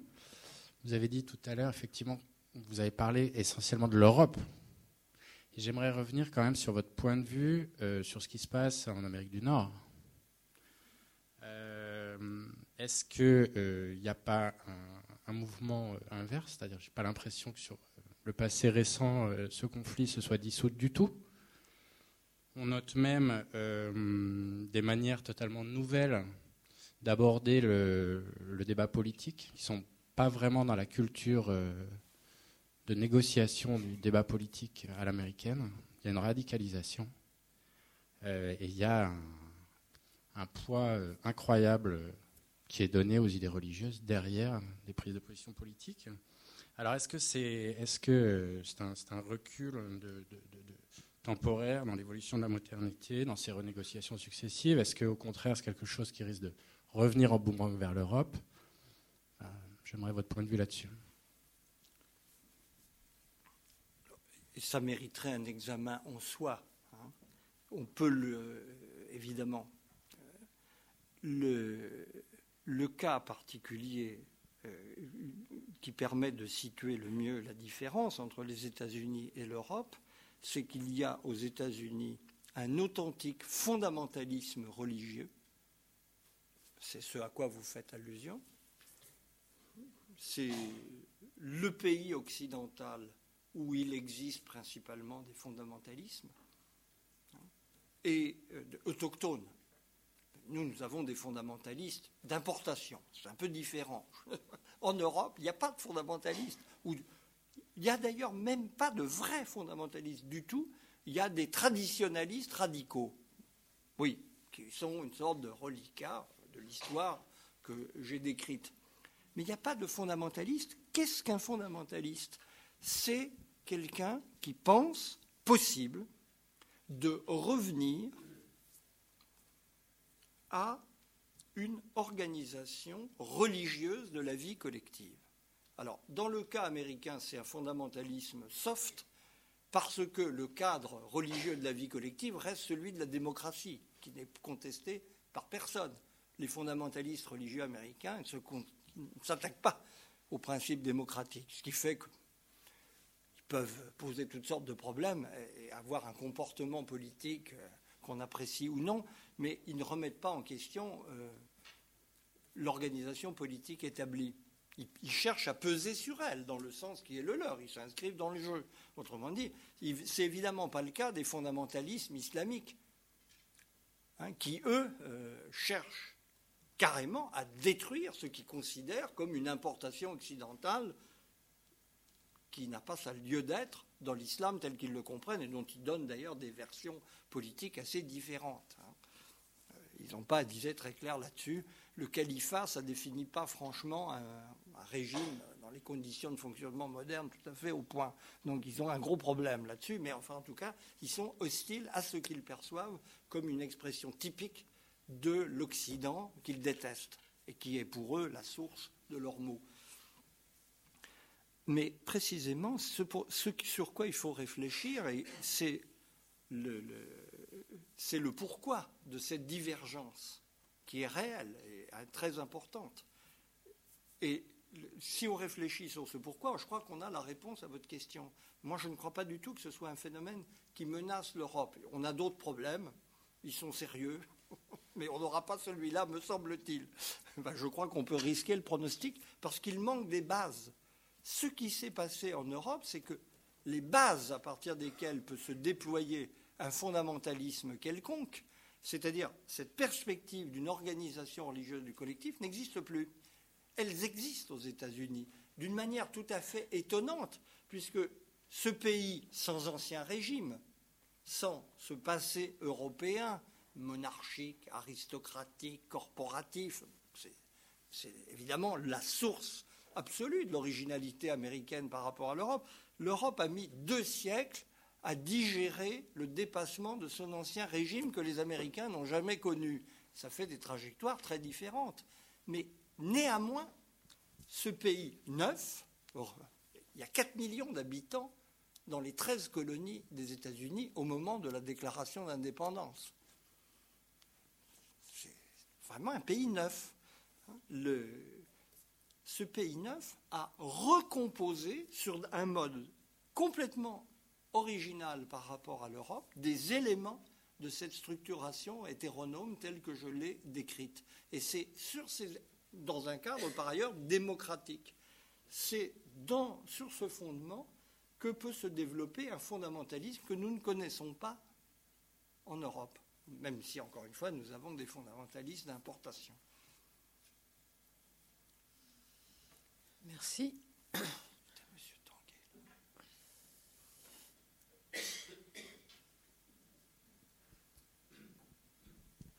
Bonsoir. Euh, je voulais vous poser une question concernant ce que vous avez commencé. Lorsque vous avez commencé votre, conférence, vous avez parlé de la conscience temporelle, finalement, contemporaine. Euh, et vous avez finalement fait sentir votre désarroi par rapport à euh, au manque d'orientation générale de, l'histoire. Et je voulais un petit peu jongler avec l'idée suivante, c'est que d'une certaine manière, nous sentons une sorte d'accélération des processus historiques, de radicalisation du phénomène moderne, d'intensification du processus moderne, de dissolution effectivement de, ce qui avait été les compromis, euh, mais en même temps aussi, euh, euh, il semble nous manquer finalement d'éléments d'orientation pour... On peut comprendre cette situation-là, mais on ne peut pas avoir d'éléments de compréhension de où ça va exactement. On sait que ça va de plus en plus rapidement, sans pouvoir savoir orienter finalement ce développement-là. Et je me demandais si votre conception, un peu euh, la conception que vous avez euh, évoquée concernant une sorte d'épuisement, une sorte d'entropie de l'histoire, euh, au fond ne nous mène pas une forme d'aporie, c'est-à-dire que on peut comprendre fort bien la situation dans laquelle on se trouve, on peut avoir une conscience lucide du problème, mais on n'a pas les éléments nécessaires pour finalement penser le futur ou penser l'avenir. Parce que d'une certaine façon, ces éléments-là ne nous sont plus disponibles. Et donc, ça veut dire que votre conception nous amène à une sorte de, euh, de conscience historique lucide, d'acceptation, mais sans finalement de possibilité d'espérer dans le futur ou dans l'avenir possible. Euh, je ne veux pas que vous vous fassiez prophète maintenant, loin de là. Il faut attendre la prochaine euh, conférence. donc, mais j'aimerais, j'aimerais de, de, vous, de vous entendre sur, sur cette dimension-là en particulier. Euh, moi, je, la porie, je la constate. Elle est là. Mais elle ne me paraît pas fatale. Elle me paraît tout à fait surmontable. Il me semble au contraire possible de s'en extraire. Il me semble que euh, si j'ai parlé de désorientation historique, c'est précisément pour désigner une sorte d'effondrement des idées qui nous guidaient euh, tant bien que mal dans ce domaine, et d'effondrement qui pour le moment n'a pas été euh, comblé. Donc, mais ça veut dire que c'est là une tâche prioritaire. Je, veux dire, je crois que le, le, au fait, nous avions, nous vivions jusque dans ces années 1970 sur trois schémas historiques qui fonctionnaient à peu près, qui avaient l'air de, fonctionner de manière assez vraisemblable, le progrès, la conservation, la révolution. Il y avait trois schémas qui avaient d'ailleurs en commun, soit dit au passage, la centralité de l'Europe, du monde occidental, dans l'histoire universelle dont nous étions la pointe avancée et l'aboutissement c'est cette vision des choses qui s'est complètement effondrée.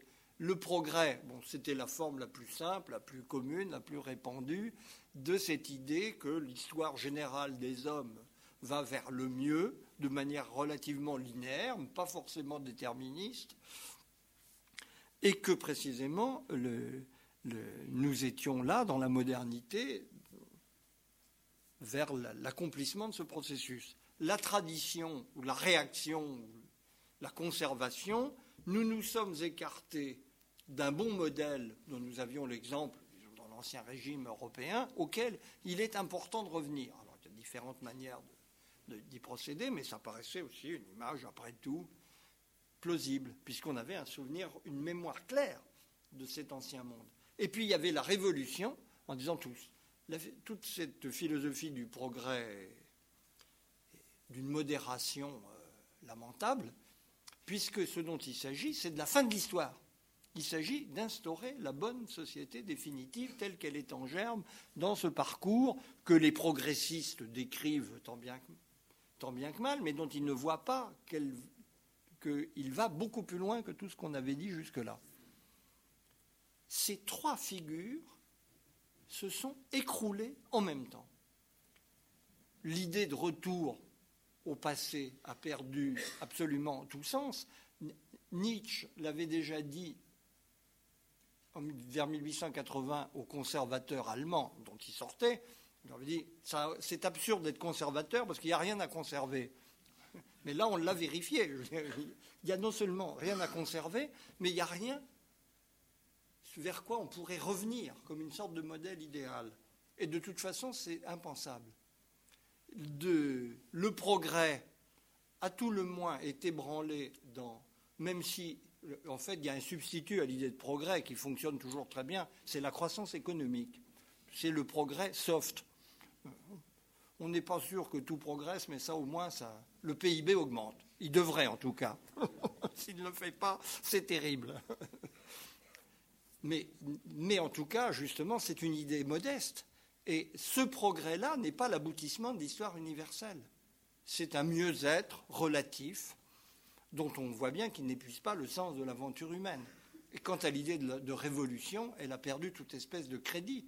Et là, et là aussi, souvenons-nous, hein, au début des années 1970 à Paris, il y a beaucoup de gens parmi vous qui ont l'âge de s'en souvenir, on ne parlait que de ça il a fallu quelques années pour que l'idée perde toute espèce de crédit.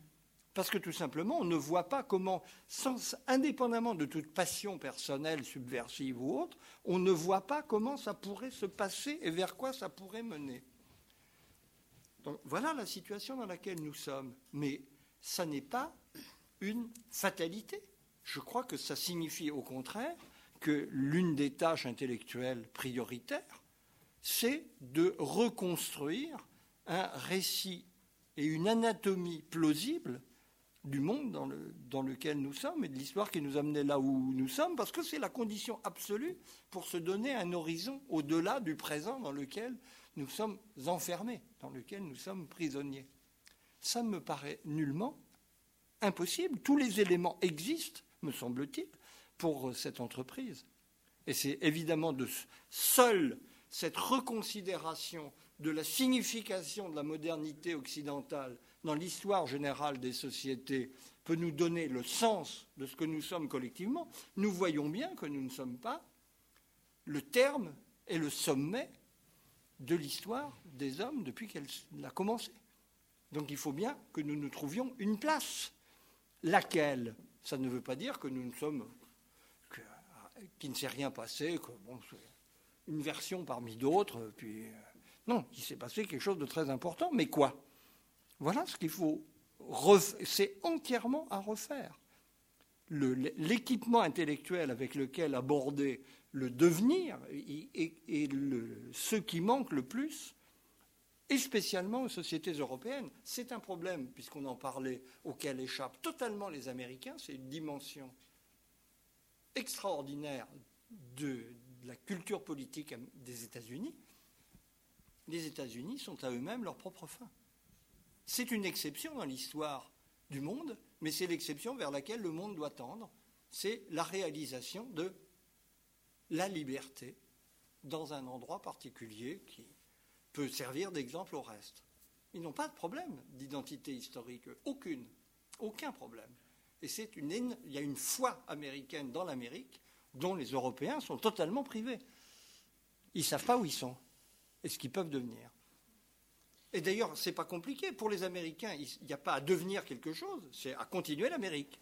Ça suffit. Ben, nous, on a besoin d'autre chose. Euh, il y a beaucoup de questions, mais je vous, on va il va falloir qu'on termine. Il y avait madame qui avait posé des questions, puis si le père Antoine Guggenheim peut terminer après. Je suis désolée pour les autres, mais. Moi, j'ai une toute petite question. Habituellement, on situe la rupture à la fin des années 60, on dit toujours 68, et vous la reportez à la fin des années 70. Est-ce parce que les ébranlements de la fin des années 60 mettent du temps à se diffuser, ou est-ce qu'il y a d'autres causes qui vous font plutôt choisir la rupture dix ans plus tard? Euh, C'est assez simple. 68, c'est un phénomène essentiellement français. D'abord, Alors on peut. La Révolution française a été un événement européen bien que française. Je ne suis pas sûr que mai 68 ait été un événement mondial bien que français. Pas tout à fait les mêmes dimensions. Et c'est un événement politique, essentiellement, politique et culturel, concernant la place des jeunes, etc., le contenu de la culture alors que le terrain sur lequel j'essaye de me situer est celui justement d'une histoire en profondeur, attentive à l'organisation collective. Et sur ce plan, 68, d'ailleurs, hein, comment ça s'est passé? C'est un phénomène qui s'est résorbé de lui-même, et puis tout est reparti comme par devant. Alors qu'à partir de la fin des années 70, c'est toute la marche des sociétés dans toutes les directions qui se trouve complètement réorientée si vous voulez. Ça ne veut pas dire qu'ensuite, mai 68 n'a pas eu une énorme influence culturelle et signifiait quelque chose. Mais ça ne se situe pas du tout au même niveau. Père Guggenheim, vous, terminez la, séance? Je, n'ai pas mandat ni capacité à terminer la séance, mais je vais poser ma question et si elle est la dernière, c'est.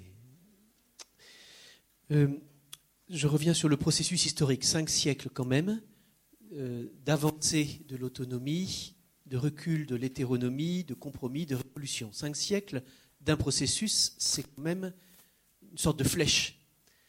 Et d'où la question, euh, quelle est à votre sentiment l'énergie qui habite cette flèche, ou les énergies? Et j'ajoute un codicile, puisque c'est dans ce temps que naît la démocratie ou les formes variables, les variations des formes de la démocratie. Est-ce que nous avons est-ce que vous avez des éléments d'analyse qui vous permettent de penser que la démocratie peut exister en dehors d'une époque de compromis entre euh, autonomie et hétéronomie? Alors, cinq siècles, mais il faudrait en vrai dire dix. Hein? Mais je crois qu'il faut donner encore un peu plus d'épaisseur au temps, parce que, évidemment, je suis parti autour de 1500 des expressions manifestes mais il y a un avant, ça, ne tombe pas du ciel. Il y a une longue préparation. Et le, Moyen Âge européen est évidemment, cinq siècles, à quelque chose près depuis l'an 1000, qui me paraît représenter un tournant euh, symbolique, mais tout à fait crucial sur le plan civilisationnel. La définition du christianisme, de l'Église, l'articulation de, la, religion et de la politique, là, à nouveau, donc, c'est un processus, nous sommes les héritiers d'un processus qui a un dynamisme de très longue portée. Mais votre question a beaucoup de sens parce qu'on a l'impression, en effet, que l'énergie européenne est épuisée. le mot d'épuisement qu'utilisait Daniel est très significatif. Là, on a ce sentiment très étrange que ce qui a quand même été un laboratoire historique extraordinaire, quand on le regarde dans, toute l'ampleur de son devenir, se trouve dans une incertitude profonde.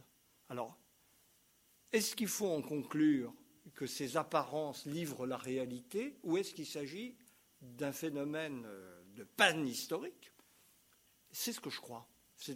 Parce que je crois qu'il y a une, il faut essayer, et peut-être partirai-je de là la prochaine fois, justement, pour. Euh, il faut essayer de comprendre. J'ai employé le mot de désarroi tout à l'heure, de désorientation historique. Je crois qu'il faut comprendre en quoi cette situation dite postmoderne représente pour les Européens une remise en question extraordinaire de tout ce qui était leur cadre intellectuel plus quelques autres problèmes qui sont liés à la nature de, ce nouveau monde en train de se mettre en place et qui compliquent singulièrement la tâche. Mais j'avoue ne pas pouvoir croire que dix siècles d'histoire débouchent dans un terrain vague et dans le pourquoi on a fait tout ça? Finalement, comme si ça n'avait plus de sens. Je ne peux pas le croire. Donc je crois mais je crois que la grande difficulté des Européens, c'est qu'ils ne se sentent pas héritiers de cette histoire. Elle s'est en, quelque sorte séparée d'eux. Ils, ne savent pas qui ils sont. très profondément. Les, alors évidemment, ça, d'ailleurs, l'effacement des identités collectives est un élément clé hein, de ce marasme dans lequel nous nous, trouvons. Je crois que c'est de cette manière. Euh, pardonnez-moi, mais j'ai oublié la seconde partie de votre en réfléchissant à votre question, de votre question. Vous y avez un peu répondu quand même. Est-ce que vous avez des éléments d'analyse quand vous regardez l'histoire des formes et des contenus de la démocratie oui, parmi nous, qui montrent qu'elle peut survivre à la, dissociation de ce qui a été son milieu de naissance, tous ces compromis. Elle, je crois qu'on peut, en effet, euh, j'essaierai de répondre un peu systématiquement à cette euh, question la prochaine fois. Je crois qu'elle a les éléments d'une telle construction. Mais euh, encore faut-il le vouloir. L'histoire est faite par les hommes, mais ils peuvent ne pas être en mesure de la faire, quand bien même ils ont la possibilité dans les données de leur situation. Je crois que c'est ça la question de la démocratie aujourd'hui.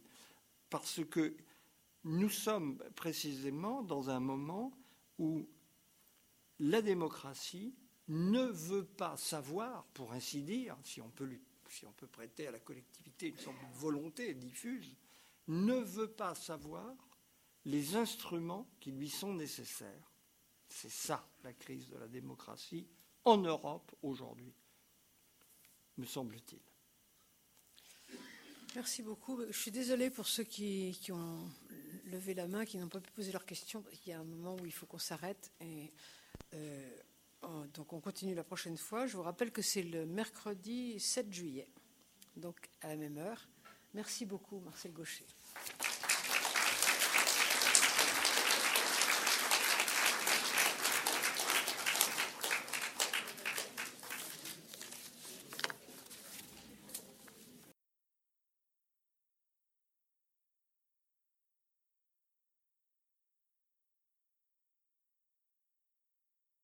Intéressant de, comparer ces, deux approches. Et juste une petite remarque, Adam Ferguson a déjà parlé de la société civile au XVIIIe siècle et de son rôle moteur dans, l'histoire. Je partirai de Ferguson. Justement, la notion de société civile, c'est une très vieille notion, qui est la traduction latine à l'origine d'une notion grecque qui désigne ni plus ni moins le corps politique, la communauté politique. Vous prenez euh, par exemple les traités de Locke, les deux traités du gouvernement civil, quand il parle de la société civile, il parle du corps politique.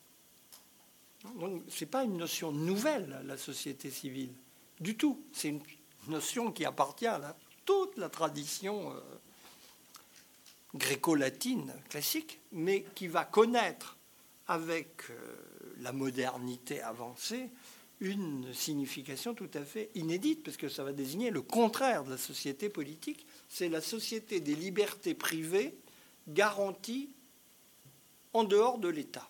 La première étant la propriété, mais le contrat en général. Hein. Et en effet, c'est chez les Écossais les penseurs écossais des Lumières, dans la seconde moitié du XVIIIe siècle, que l'on voit cette notion commencer à s'infléchir. Mais si vous lisez euh, Ferguson, il y a une traduction de son essai sur la société civile qui date, si je ne me trompe pas, de 1767, vous verrez que ce n'est pas du tout notre société civile. Il se promène quelque part entre l'acception ancienne, c'est la société politique, et la conception nouvelle qui est lié à cette perspective du progrès. D'où vient le progrès Des arts libéraux, du commerce? Hein, c'est toute la problématique de la société commerciale, qui est le grand thème des auteurs écossais des Lumières, et qui commence à faire apparaître qu'il y a quelque chose d'autre dans la société civile que l'organisation politique, dont l'économie. Mais alors, ça m'introduit donc au point principal que vous souleviez, qui est ce problème de l'économie. J'en ai pas parlé là, sinon indirectement au travers de l'idéologie néolibérale. Et j'en ai pas parlé délibérément parce qu'elle ne me paraît pas le centre. Ça, c'est une autre illusion caractéristique de nos sociétés. C'est l'économie qui fait tout. Il faut dire, pour être plus exact, c'est nous qui donnons tout le pouvoir à l'économie, ce qui est très différent. Il n'y a personne n'a décidé ça, au sens euh, politique du terme, par délibération. Mais il y a bien un choix de tout miser sur l'économie, un choix collectif qui relève vraiment de l'inconscient de nos sociétés, qui est ce qu'il faut questionner. Et ce qui m'intéresse, c'est le cadre qui permet ce choix et le sens que revêt ce choix. Il me semble, puisque vous évoquiez Foucault, qu'en effet, il est très tributaire de cette illusion économiciste, hein, qui appartient véritablement au gène de la conscience contemporaine. Voulons-nous expliquer quelque chose de notre monde? Eh bien, nous disons qu'est-ce qui se passe dans l'économie, qui est supposé le moteur qui entraîne le reste. Nous avons fait de l'économie un moteur, mais nous l'avons fait dans un certain cadre. Et ce qui me paraît important, c'est ce cadre d'ensemble il me semble qu'il faut raisonner à l'échelle de l'organisation collective tout entière pour comprendre la place particulière, très particulière en effet, que nous attribuons à l'économie, mais qui n'est pas une sorte de nature de l'économie qui serait depuis toujours à l'œuvre. Et bien évidemment, le, dans toute une série de questions que j'ai soulevées, ce problème de la place de l'économie est sous-jacent, le, dilemme de nos sociétés, c'est, si je puis dire, de cesser de croire en l'économie. C'est leur problème. Mais la manière d'y arriver, c'est de montrer, me semble-t-il, que l'économie n'est qu'un élément dans un ensemble plus vaste dont il faut comprendre l'organisation globale pour saisir la fonction très particulière qui remplit l'économie et peut-être nous désenchanter de l'économie. Voilà, c'est une autre manière de raisonner qui est en cause dans cette différence de perspective, même si sur un certain nombre de points, bien évidemment, ces perspectives se recroisent en effet.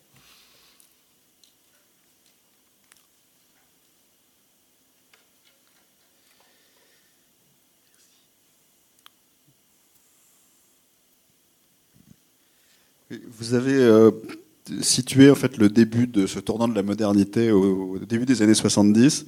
Est-ce que vous pouvez nous donner euh, un, élément euh, déclencheur, peut-être parmi, parmi d'autres, qui situe ça à, cette époque-là Oui, j'en ai dit deux mots la dernière fois, mais pas assez, évidemment. On peut faire une analyse très près. Il faut, là je ramasse la substantifique moelle d'analyse qu'il faut faire descendre au niveau le plus fin de l'enchaînement, l'événement, euh, il y en a un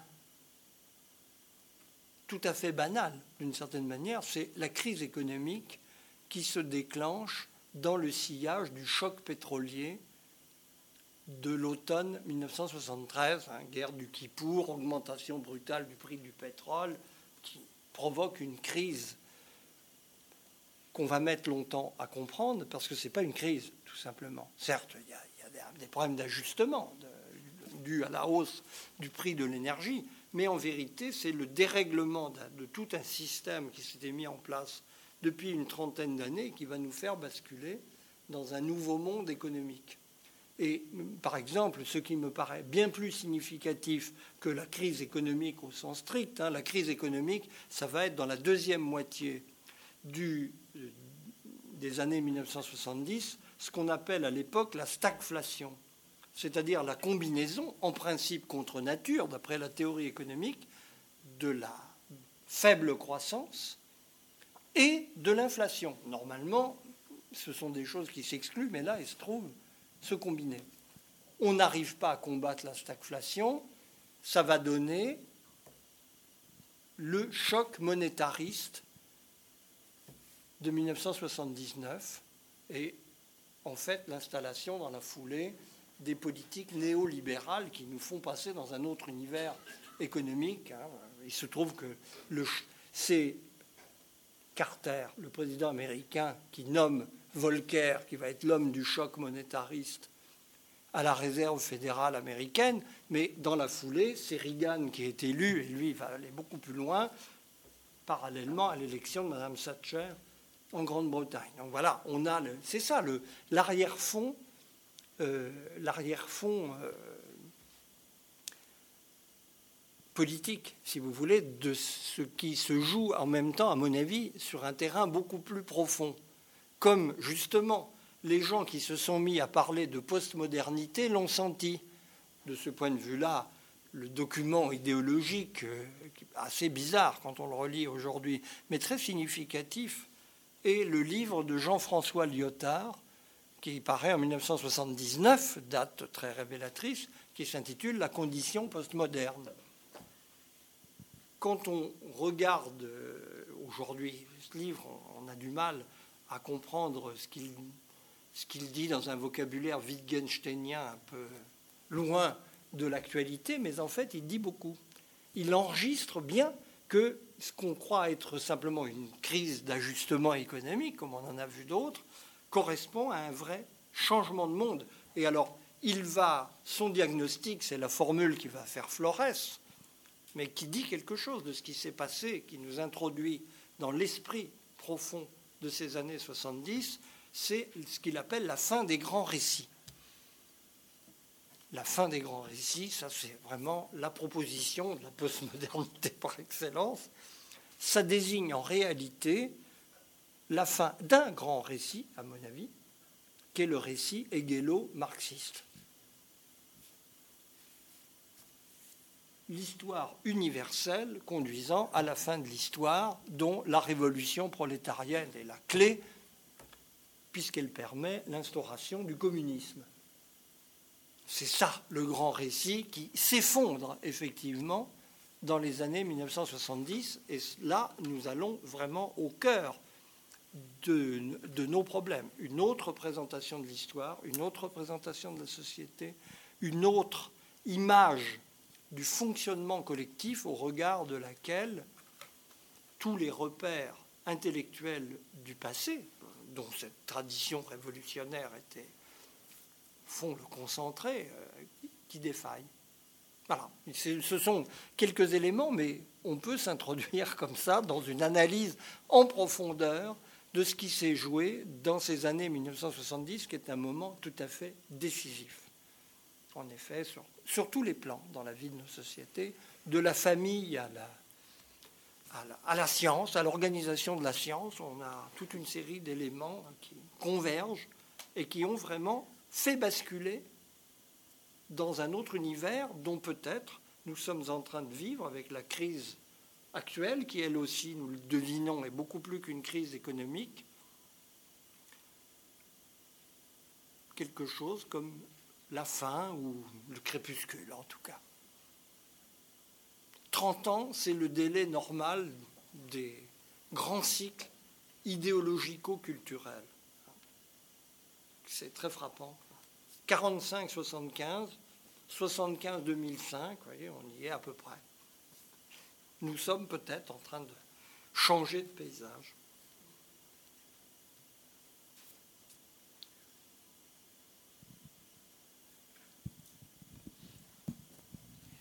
Oui, ne pensez-vous pas que pour euh, rendre possible l'émergence de cet individualisme radical euh, au cours des années 70, comme vous venez de le signaler, il a fallu quand même la, la coexistence de deux euh, mouvements, de deux tendances idéologiques apparemment euh, euh, opposées, mais qui au fond ne le sont pas.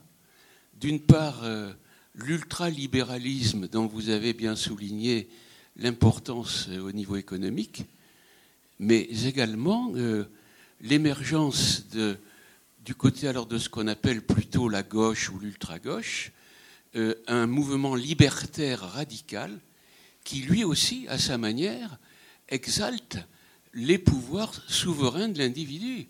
Et que c'est de la simultanéité de ces deux mouvements que finalement va sortir cette radicalisation de la modernité dont vous nous avez parlé.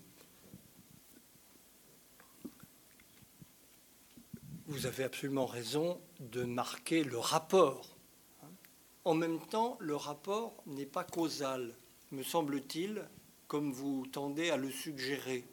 C'est plutôt un accompagnement.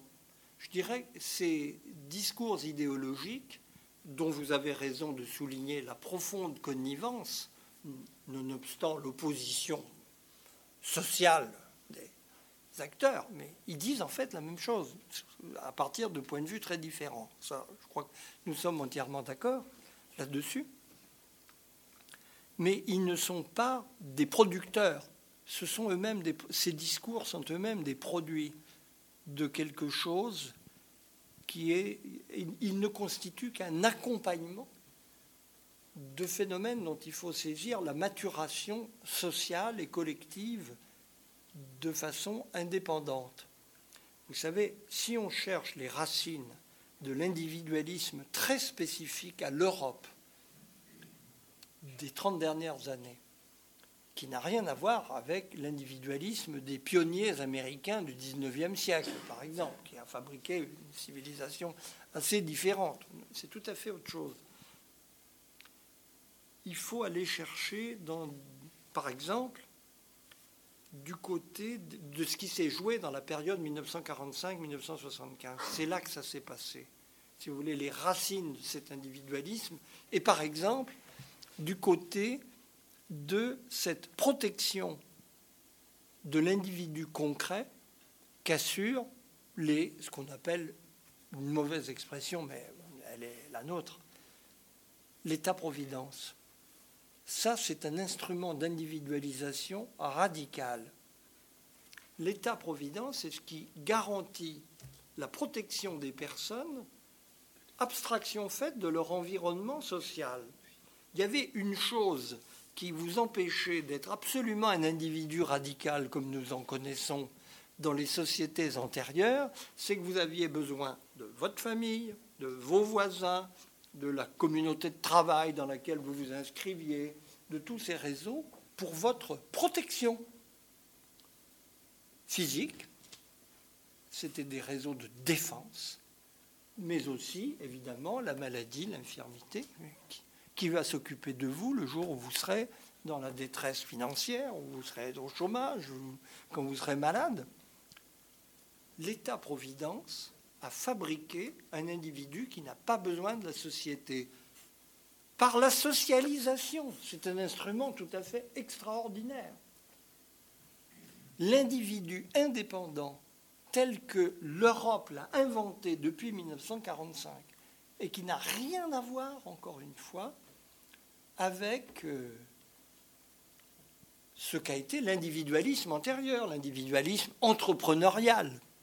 Hein, ne compter que sur ses propres forces, self-help, hein, c'est la formule du libéralisme euh, individualiste du 19e siècle. C'est pas là. C'est pas self-help. C'est le contraire. Il y a quelque chose de tout à fait étonnant hein, là-dedans, dans cette. Euh, et dans cette individualisation radicale, une autre chose qui a énormément compté pour créer ce nouveau climat de nos sociétés, c'est ce que Michel Serres, par exemple, a bien décrit dans un livre qui s'appelle Ominescence, qui est le nouveau corps, qui fait tout simplement que nous avons en deux générations gagné une génération de vie de plus pour chacun d'entre nous. Hein. Le gain moyen d'existence depuis le début du XXe siècle pour nous tous, c'est 30 ans. On vit 30 ans plus longtemps, en moyenne. Ce ne sont que des espérances statistiques, mais qui disent beaucoup. Et cela grâce au fait d'un nouveau corps, qui se caractérise notamment par le fait que c'est un corps de bien-être. Nous sommes la première société de l'histoire où les êtres vivent en accord avec leur corps. Parce que le corps, c'était, et ça explique beaucoup de choses, la douleur, la souffrance, cette, expérience qui est devenue pour nous la, maladie même, mais qui est, encore, de par le monde aujourd'hui, dans beaucoup de sociétés reculées, le quotidien de la vie des gens, la fièvre, qui est ce par quoi l'organisme se défend contre les agressions, en fait. Mais nous, vivons beaucoup de jeunes gens d'aujourd'hui, quand vous leur parlez de ça, ils ne savent pas ce que ça veut dire. Parce que ça, a duré au plus quelques heures dans leur existence. Ils ne se rappellent même pas quand ils étaient tout petits. Et eh bien évidemment, un nouveau corps qui débouche sur une vie longue, ça veut dire beaucoup pour le statut d'individu et l'hédonisme auquel vous faisiez allusion dans cette philosophie libertaire radicale, il a aussi à voir. C'est tout ça qu'il faut prendre en compte. Hein, c'est tout ce creuset social et collectif qui a littéralement accouché d'une humanité nouvelle. Nous vivons au milieu d'une nouvelle humanité. Tocqueville le disait déjà à propos de l'homme de l'égalité tel qu'il le voyait aux États-Unis euh, dans les années 1830. Mais alors là, pour le coup, s'il voyait ce que nous avons sous les yeux aujourd'hui, son diagnostic euh, trouverait une exemplification et un développement beaucoup plus grand. Il y a en premier rang ici Philippe de Terre et puis Madame après au, milieu. Merci pour cet exposé euh, tout à fait euh, qui nous donne des horizons, qui, nous éloigne de nos petites, euh, du guidon sur lequel nous pédalons du vélo sur lequel nous pédalons et qui nous permet peut-être de, de sortir du crépuscule. Ma question, c'est comment arriver à ce que ce crépuscule devienne une promesse? Je, je, prends juste votre dernière phrase qui me semble très caractéristique de ce que vous avez voulu dire, dans ce que j'en ai compris. Nous, ne, nous pouvons nous perdre dans une liberté dont nous ne savons plus nous servir prends ça comme caractéristique, si vous me permettez. Alors, devant cela, euh, devant ce constat, disons, je me dis, qu'est-ce que nous pouvons faire? Et avec votre analyse, je, nous pourrions au moins nous, nous permettre une, de, de, de, mieux connaître comment nous, sommes, comment nous en sommes arrivés là et comment nous pourrions un peu moins nous perdre. Et une, je, note juste comme un des points de cette analyse qui m'a semblé aussi caractéristique, c'est nous prenons, nous, nous éloignons, nous avons voulu éloigner la, culture et nous en avons fait un naturalisme. Nous avons fait un naturalisme. Ça me paraît un des points importants. Je voulais juste le noter.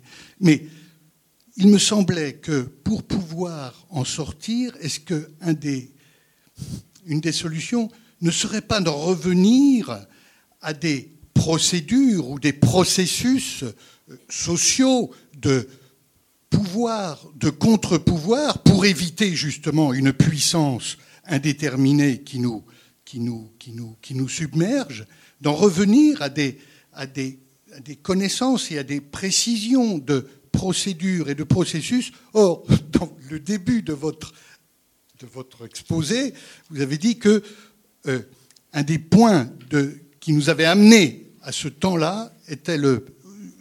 Là, je ne vais peut-être pas retrouver exactement vos propos, mais c'était d'être passé du but au processus, ou de, l'accent sur les buts, l'accent sur les processus. Or, est-ce que ce n'est pas un, une mise en, valeur et une analyse précise de ces processus et qui nous permettrait de retrouver des processus, pour le coup, de socialisation et de, ou de resocialisation et de retrouver le, lien social qui semble se perdre.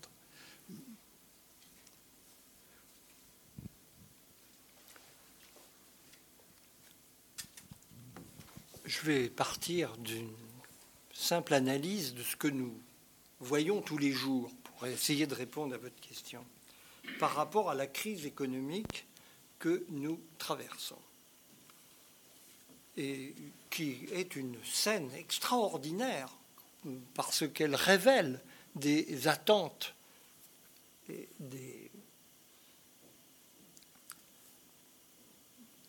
de nous tous, hein, des, citoyens euh, dans, leur masse.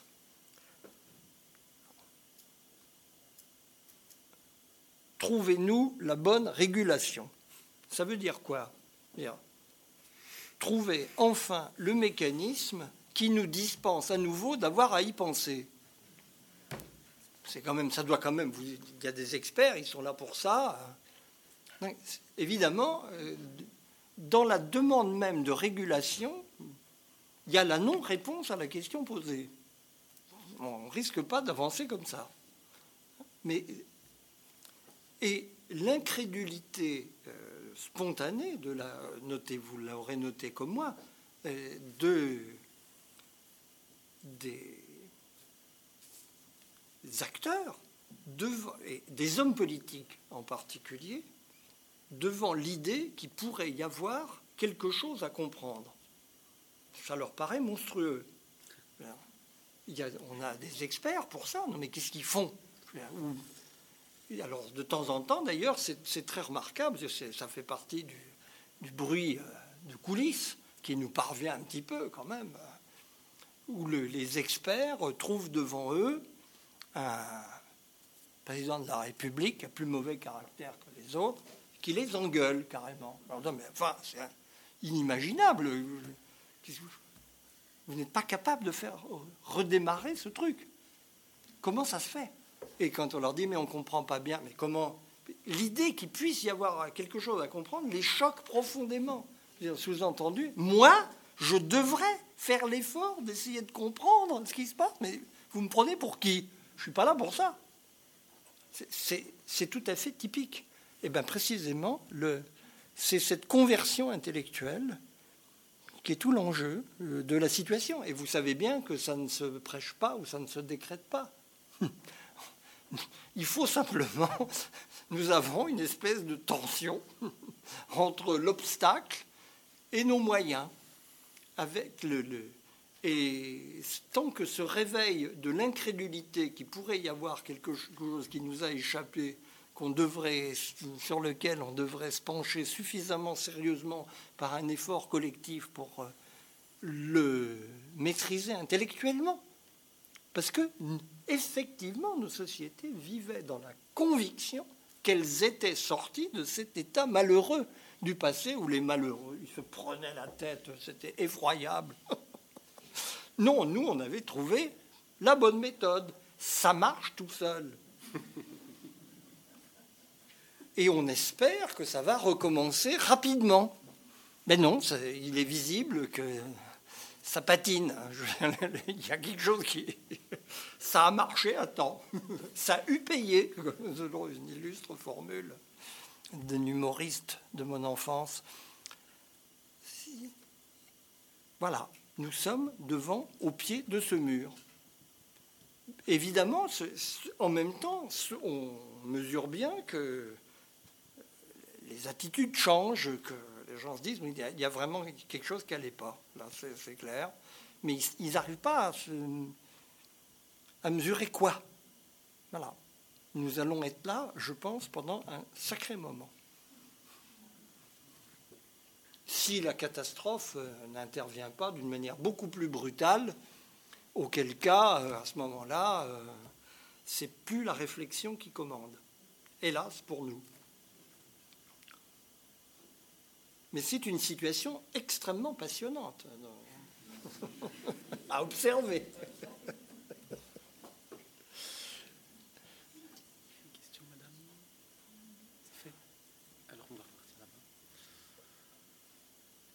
Non, ici c'est fini. Jacqueline, la question s'est éteinte. Vous avez. Vous remercierez tous Jacqueline Fourastier, grâce auquel nous nous réunissons en partant ou en revenant, ou l'année prochaine quand vous reviendrez. Pour revenir sur le problème de la santé, puisque vous venez d'en parler, Ne croyez-vous pas qu'une des grandes caractéristiques aussi de notre modernité et de notre post-modernité, euh, ce soit euh, le développement du pouvoir médical qu'on pourrait analyser comme, pour reprendre l'idée de l'instance religieuse et du pouvoir religieux, pour reprendre l'expression de Michel Foucault, aussi comme la grande héritière du pouvoir pastoral, le pouvoir médical étant devenu très influent, étant devenu une sorte de vis-à-vis du sujet contemporain euh, quand il s'agit de poser des questions sur le sens de la vie, sur euh, l'amour, etc., la sexualité, questions qui n'appartenaient pas de plein droit à la médecine avant, mais en tant que médecin, il me semble que c'est un des caractères importants de, de notre temps. Il y a très longtemps, il y a très très longtemps, c'est une idée qui, a été très bien exposée au XIXe siècle par un auteur en particulier, un anglais, euh, inconnu, mais peu importe, ça n'empêche pas son, sa perspective d'être remarquable, que cette succession hein, de, la pastorale médicale par rapport à la pastorale religieuse a été observée. C'est les valeurs de salut sont débordés, remplacés en quelque sorte par les valeurs de santé. C'est-à-dire ce qui est l'espérance en l'autre monde se joue en ce monde sur la mode de la santé, à quoi, il faut bien le dire, il y a tout de suite eu des gens pour observer à très juste titre que même avec la santé, la question du salut se pose parce qu'on meurt quand même. C'est une substitution tout à fait relative elle a, ses limites. Ça dure un certain temps, mais ce n'est pas la solution. Bon, ceci euh, observé, je, crois qu'en effet, il y a, là un vrai problème. Hein. Je ne suis pas sûr que le, la, par rapport à la perspective de Foucault les années 70, le pouvoir médical, justement, là, on est dans les années gauchistes qu'on évoquait tout à l'heure, typiquement, soit encore le problème se pose du tout dans les termes. Moi, ce que je crois voir se passer, c'est en tout cas ce que les médecins avec lesquels j'ai l'occasion de travailler m'expriment beaucoup, c'est la perte radicale du pouvoir médical. Hein, ils sont instrumentalisés par une machine qui leur laisse une latitude extrêmement réduite de manœuvre parce que c'est devenu un fonctionnement social auquel ils sont eux-mêmes asservis, très étroitement, y compris dans les aspects éthiques de leur métier. La médecine a joué un très grand rôle, en effet, dans, vous avez raison, la définition biologique hein, de ce qu'est le vivant, de ce qu'est la mort, qui est une question pas mince, la sexualité, mais nous sommes aujourd'hui dans une autre configuration où c'est bien plutôt un jeu complexe d'expertise qui s'impose aux médecins, qui reprend toutes ces questions pour en faire des normes publiques qui échappent largement à l'exercice médical, qui s'imposent à lui au contraire. Hein, donc là aussi, il y a le déplacement continue. Si vous voulez, je crois plus qu'on est du tout dans le. D'ailleurs, c'est très frappant. Autant cette dénonciation du pouvoir médical occupait les esprits dans les années 1970, le pouvoir psychiatrique euh, qui était le diable en personne, c'est plus le sujet d'ailleurs. La psychiatrie était purement et simplement détruite ou à peu près. Et le pouvoir médical, euh, il est largement introuvable. Il y a éventuellement la puissance des laboratoires pharmaceutiques, mais c'est une question tout à fait différente. Eux, ils ne se mêlent pas de définir quoi que ce soit. On peut prendre encore, oui, encore deux questions, peut-être. Ça ira Dans le milieu euh, intellectuel et artistique, il y a une grande rupture qui a été vécue euh, par notre génération c'est qu'à peu près jusqu'aux années 70, euh, qu'on soit croyant ou pas, de droite ou de gauche, à peu près tout le monde, curieusement, croyait aux transcendantaux. C'est-à-dire qu'il puisse y avoir une vérité, une beauté, un bien. Or, cette, il y a eu une véritable coupure inédite dans l'histoire.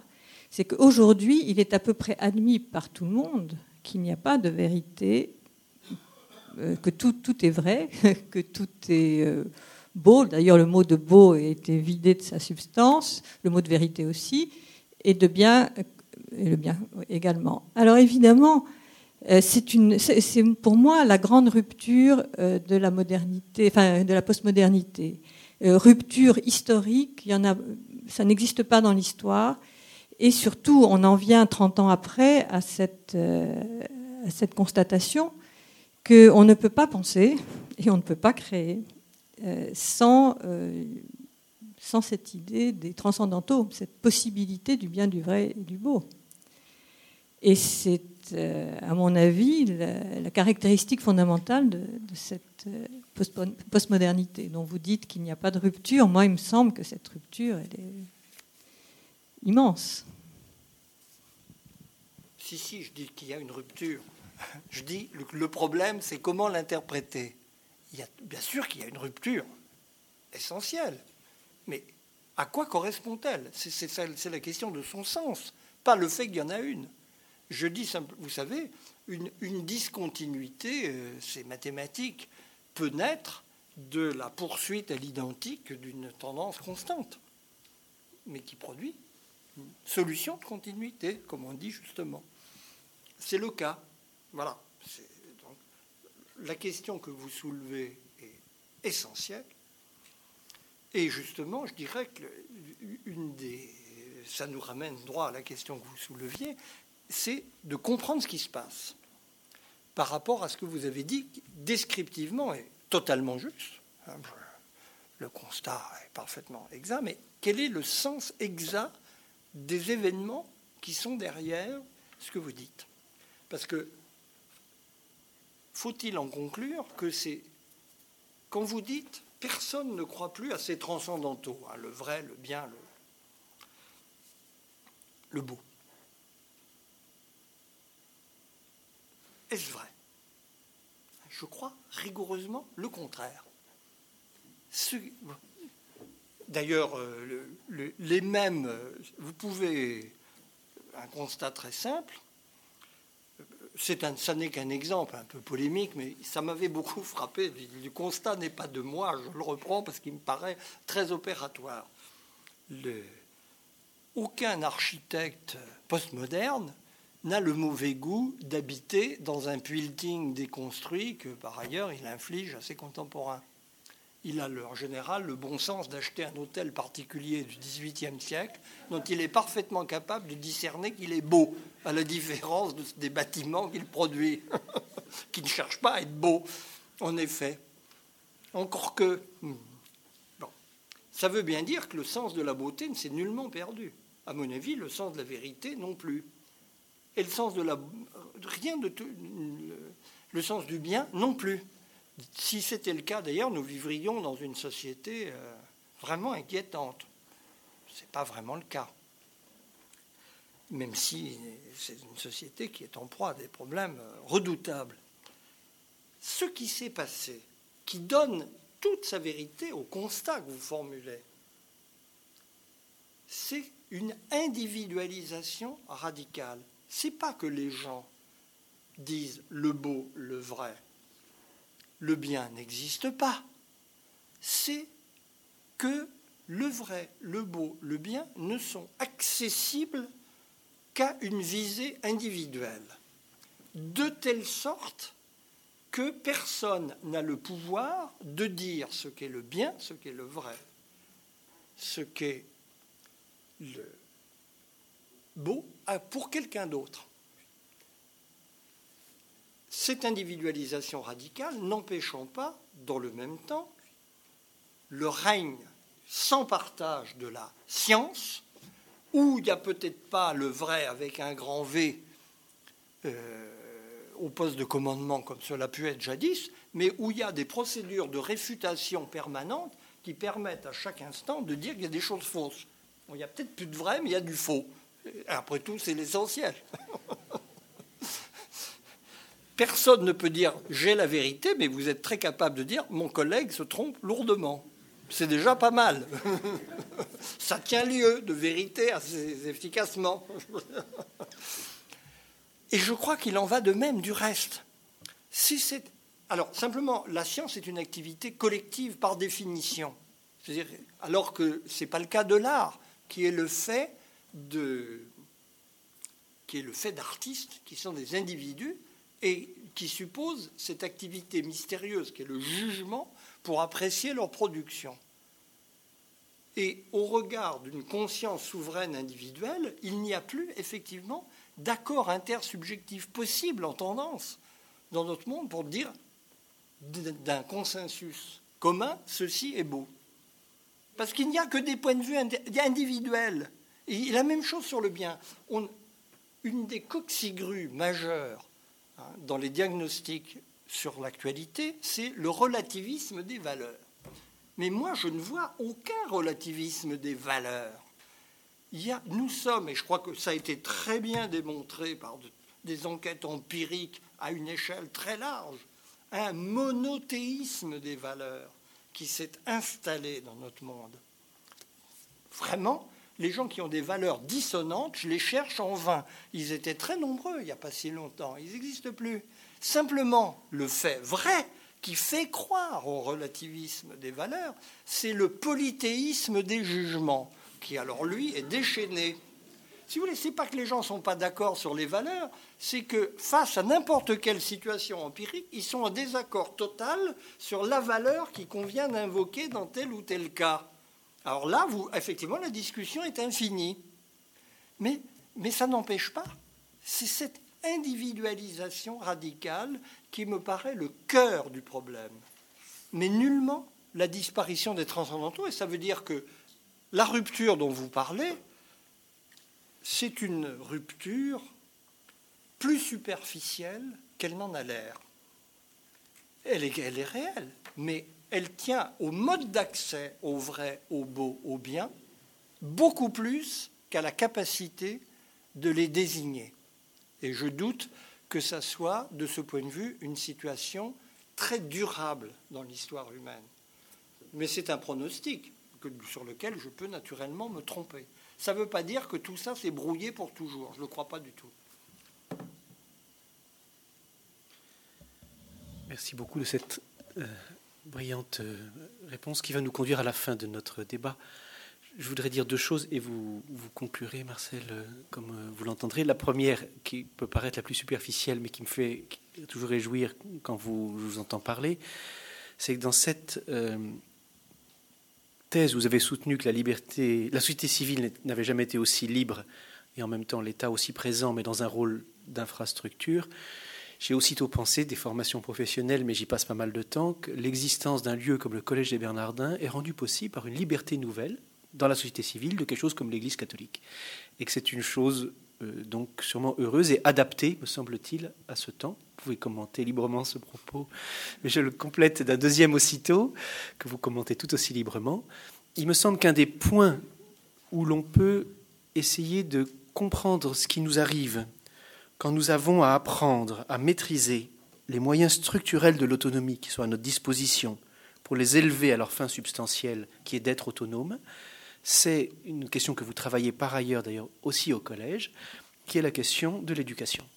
Parce que l'éducation, c'est vraiment par excellence la tâche où l'individualisme strict a tous les droits. Il s'agit de former cette génération-ci et ces personnes-ci, ces individus-ci, et en même temps n'a aucun n'a pas le fin, la fin mot de l'histoire, parce que une, ce n'est qu'une génération, une génération n'est formée que par une autre.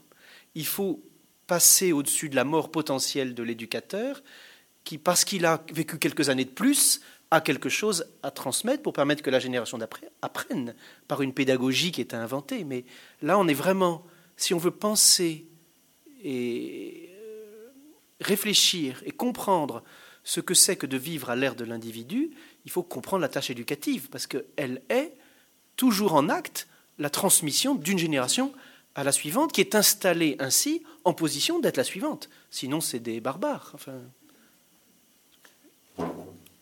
Tout à fait. la situation éducative et l'exemple même des dilemmes euh, auxquels j'ai essayé de donner un, sens. Il n'y a pas d'individu sans éducation, l'individu au sens exact du terme. C'est les sociétés de paysans analphabètes ne connaissent pas l'individualisme, sinon au sens trivial qu'on peut être un, analphabète euh, rural et un sens, avoir un sens solide de son intérêt propre, bien entendu. Mais ce n'est pas ça qu'on appelle l'individualisme tel que je l'ai décrit, comme un mode de, composition des collectivités. Hein. C'est une propriété euh, constitutive d'un monde d'individus que d'être un monde d'individus éduqués, et c'est évidemment comme, puisque nous parlions de la genèse de cet individualisme radical, la hausse du niveau d'éducation dans les sociétés européennes d'après 1945 a beaucoup à voir avec l'individualisme qui a pu se manifester euh, après. Sans, sans la capacité de se déterminer par soi-même sur toute une série de choses, parce qu'on a le bagage intellectuel qui vous permet de vous orienter par vos propres moyens dans un univers compliqué, il n'y a pas d'individu. Voilà, pas d'individu sans éducation. En même temps, l'individualisme radical rend l'éducation très problématique. Puisque, au nom de quoi et, et en quoi ça devrait m'intéresser À quoi ça sert? La question bien connue aujourd'hui des éducateurs. Ah oui, l'individu qui s'éduque est seul juge de l'éducation qu'il doit recevoir et il peut juger qu'il n'en a pas besoin. Il est en permanence dans cette tentation, d'où le, caractère de dilemme aigu que le problème éducatif prend dans notre société et qui est typique des apories sur lesquelles nous butons. Mais vous avez raison, et là je vous rejoindrai totalement, cette situation où nous sommes n'a pas que des inconvénients. Il faut aussi savoir juger des possibilités qu'ouvre la configuration dont nous sommes les heureux bénéficiaires et dont nous pouvons à beaucoup d'égards nous souhaiter d'être en mesure d'en conserver les acquis. Parce que ça n'est pas une promesse automatique. Hein. C'est quelque chose de fragile que nous pouvons parfaitement perdre. Et dans cette liberté nouvelle, il y a aussi les moyens intellectuels, c'est après tout ce que nous avons essayé de faire, euh, de chercher à comprendre librement, ensemble. Personne n'est trop. C'est une situation assez remarquable celle où nous sommes. Vous n'êtes pas obligé de venir m'écouter, vous venez parce que ça vous intéresse. Je ne suis pas obligé de venir vous parler, je le fais parce que je pense que ça a du sens d'essayer de réfléchir ensemble aux questions qui sont les nôtres. C'est une situation, et de façon totalement désintéressée, je ne suis pas le représentant d'un parti politique, vous ne cherchez pas à adhérer à une cause particulière. Nous sommes dans une liberté admirable à beaucoup d'égards que notre société est la première du genre à connaître à ce degré, de tout embrigadement d'aucune sorte. Et ça veut dire que c'est par nos propres moyens que nous avons à trouver la solution des questions que nous cherchons à identifier ensemble. Nous avons au moins ce moyen. Essayons d'en faire le meilleur usage. Et longue vie au Collège des Bernardins dans cette entreprise.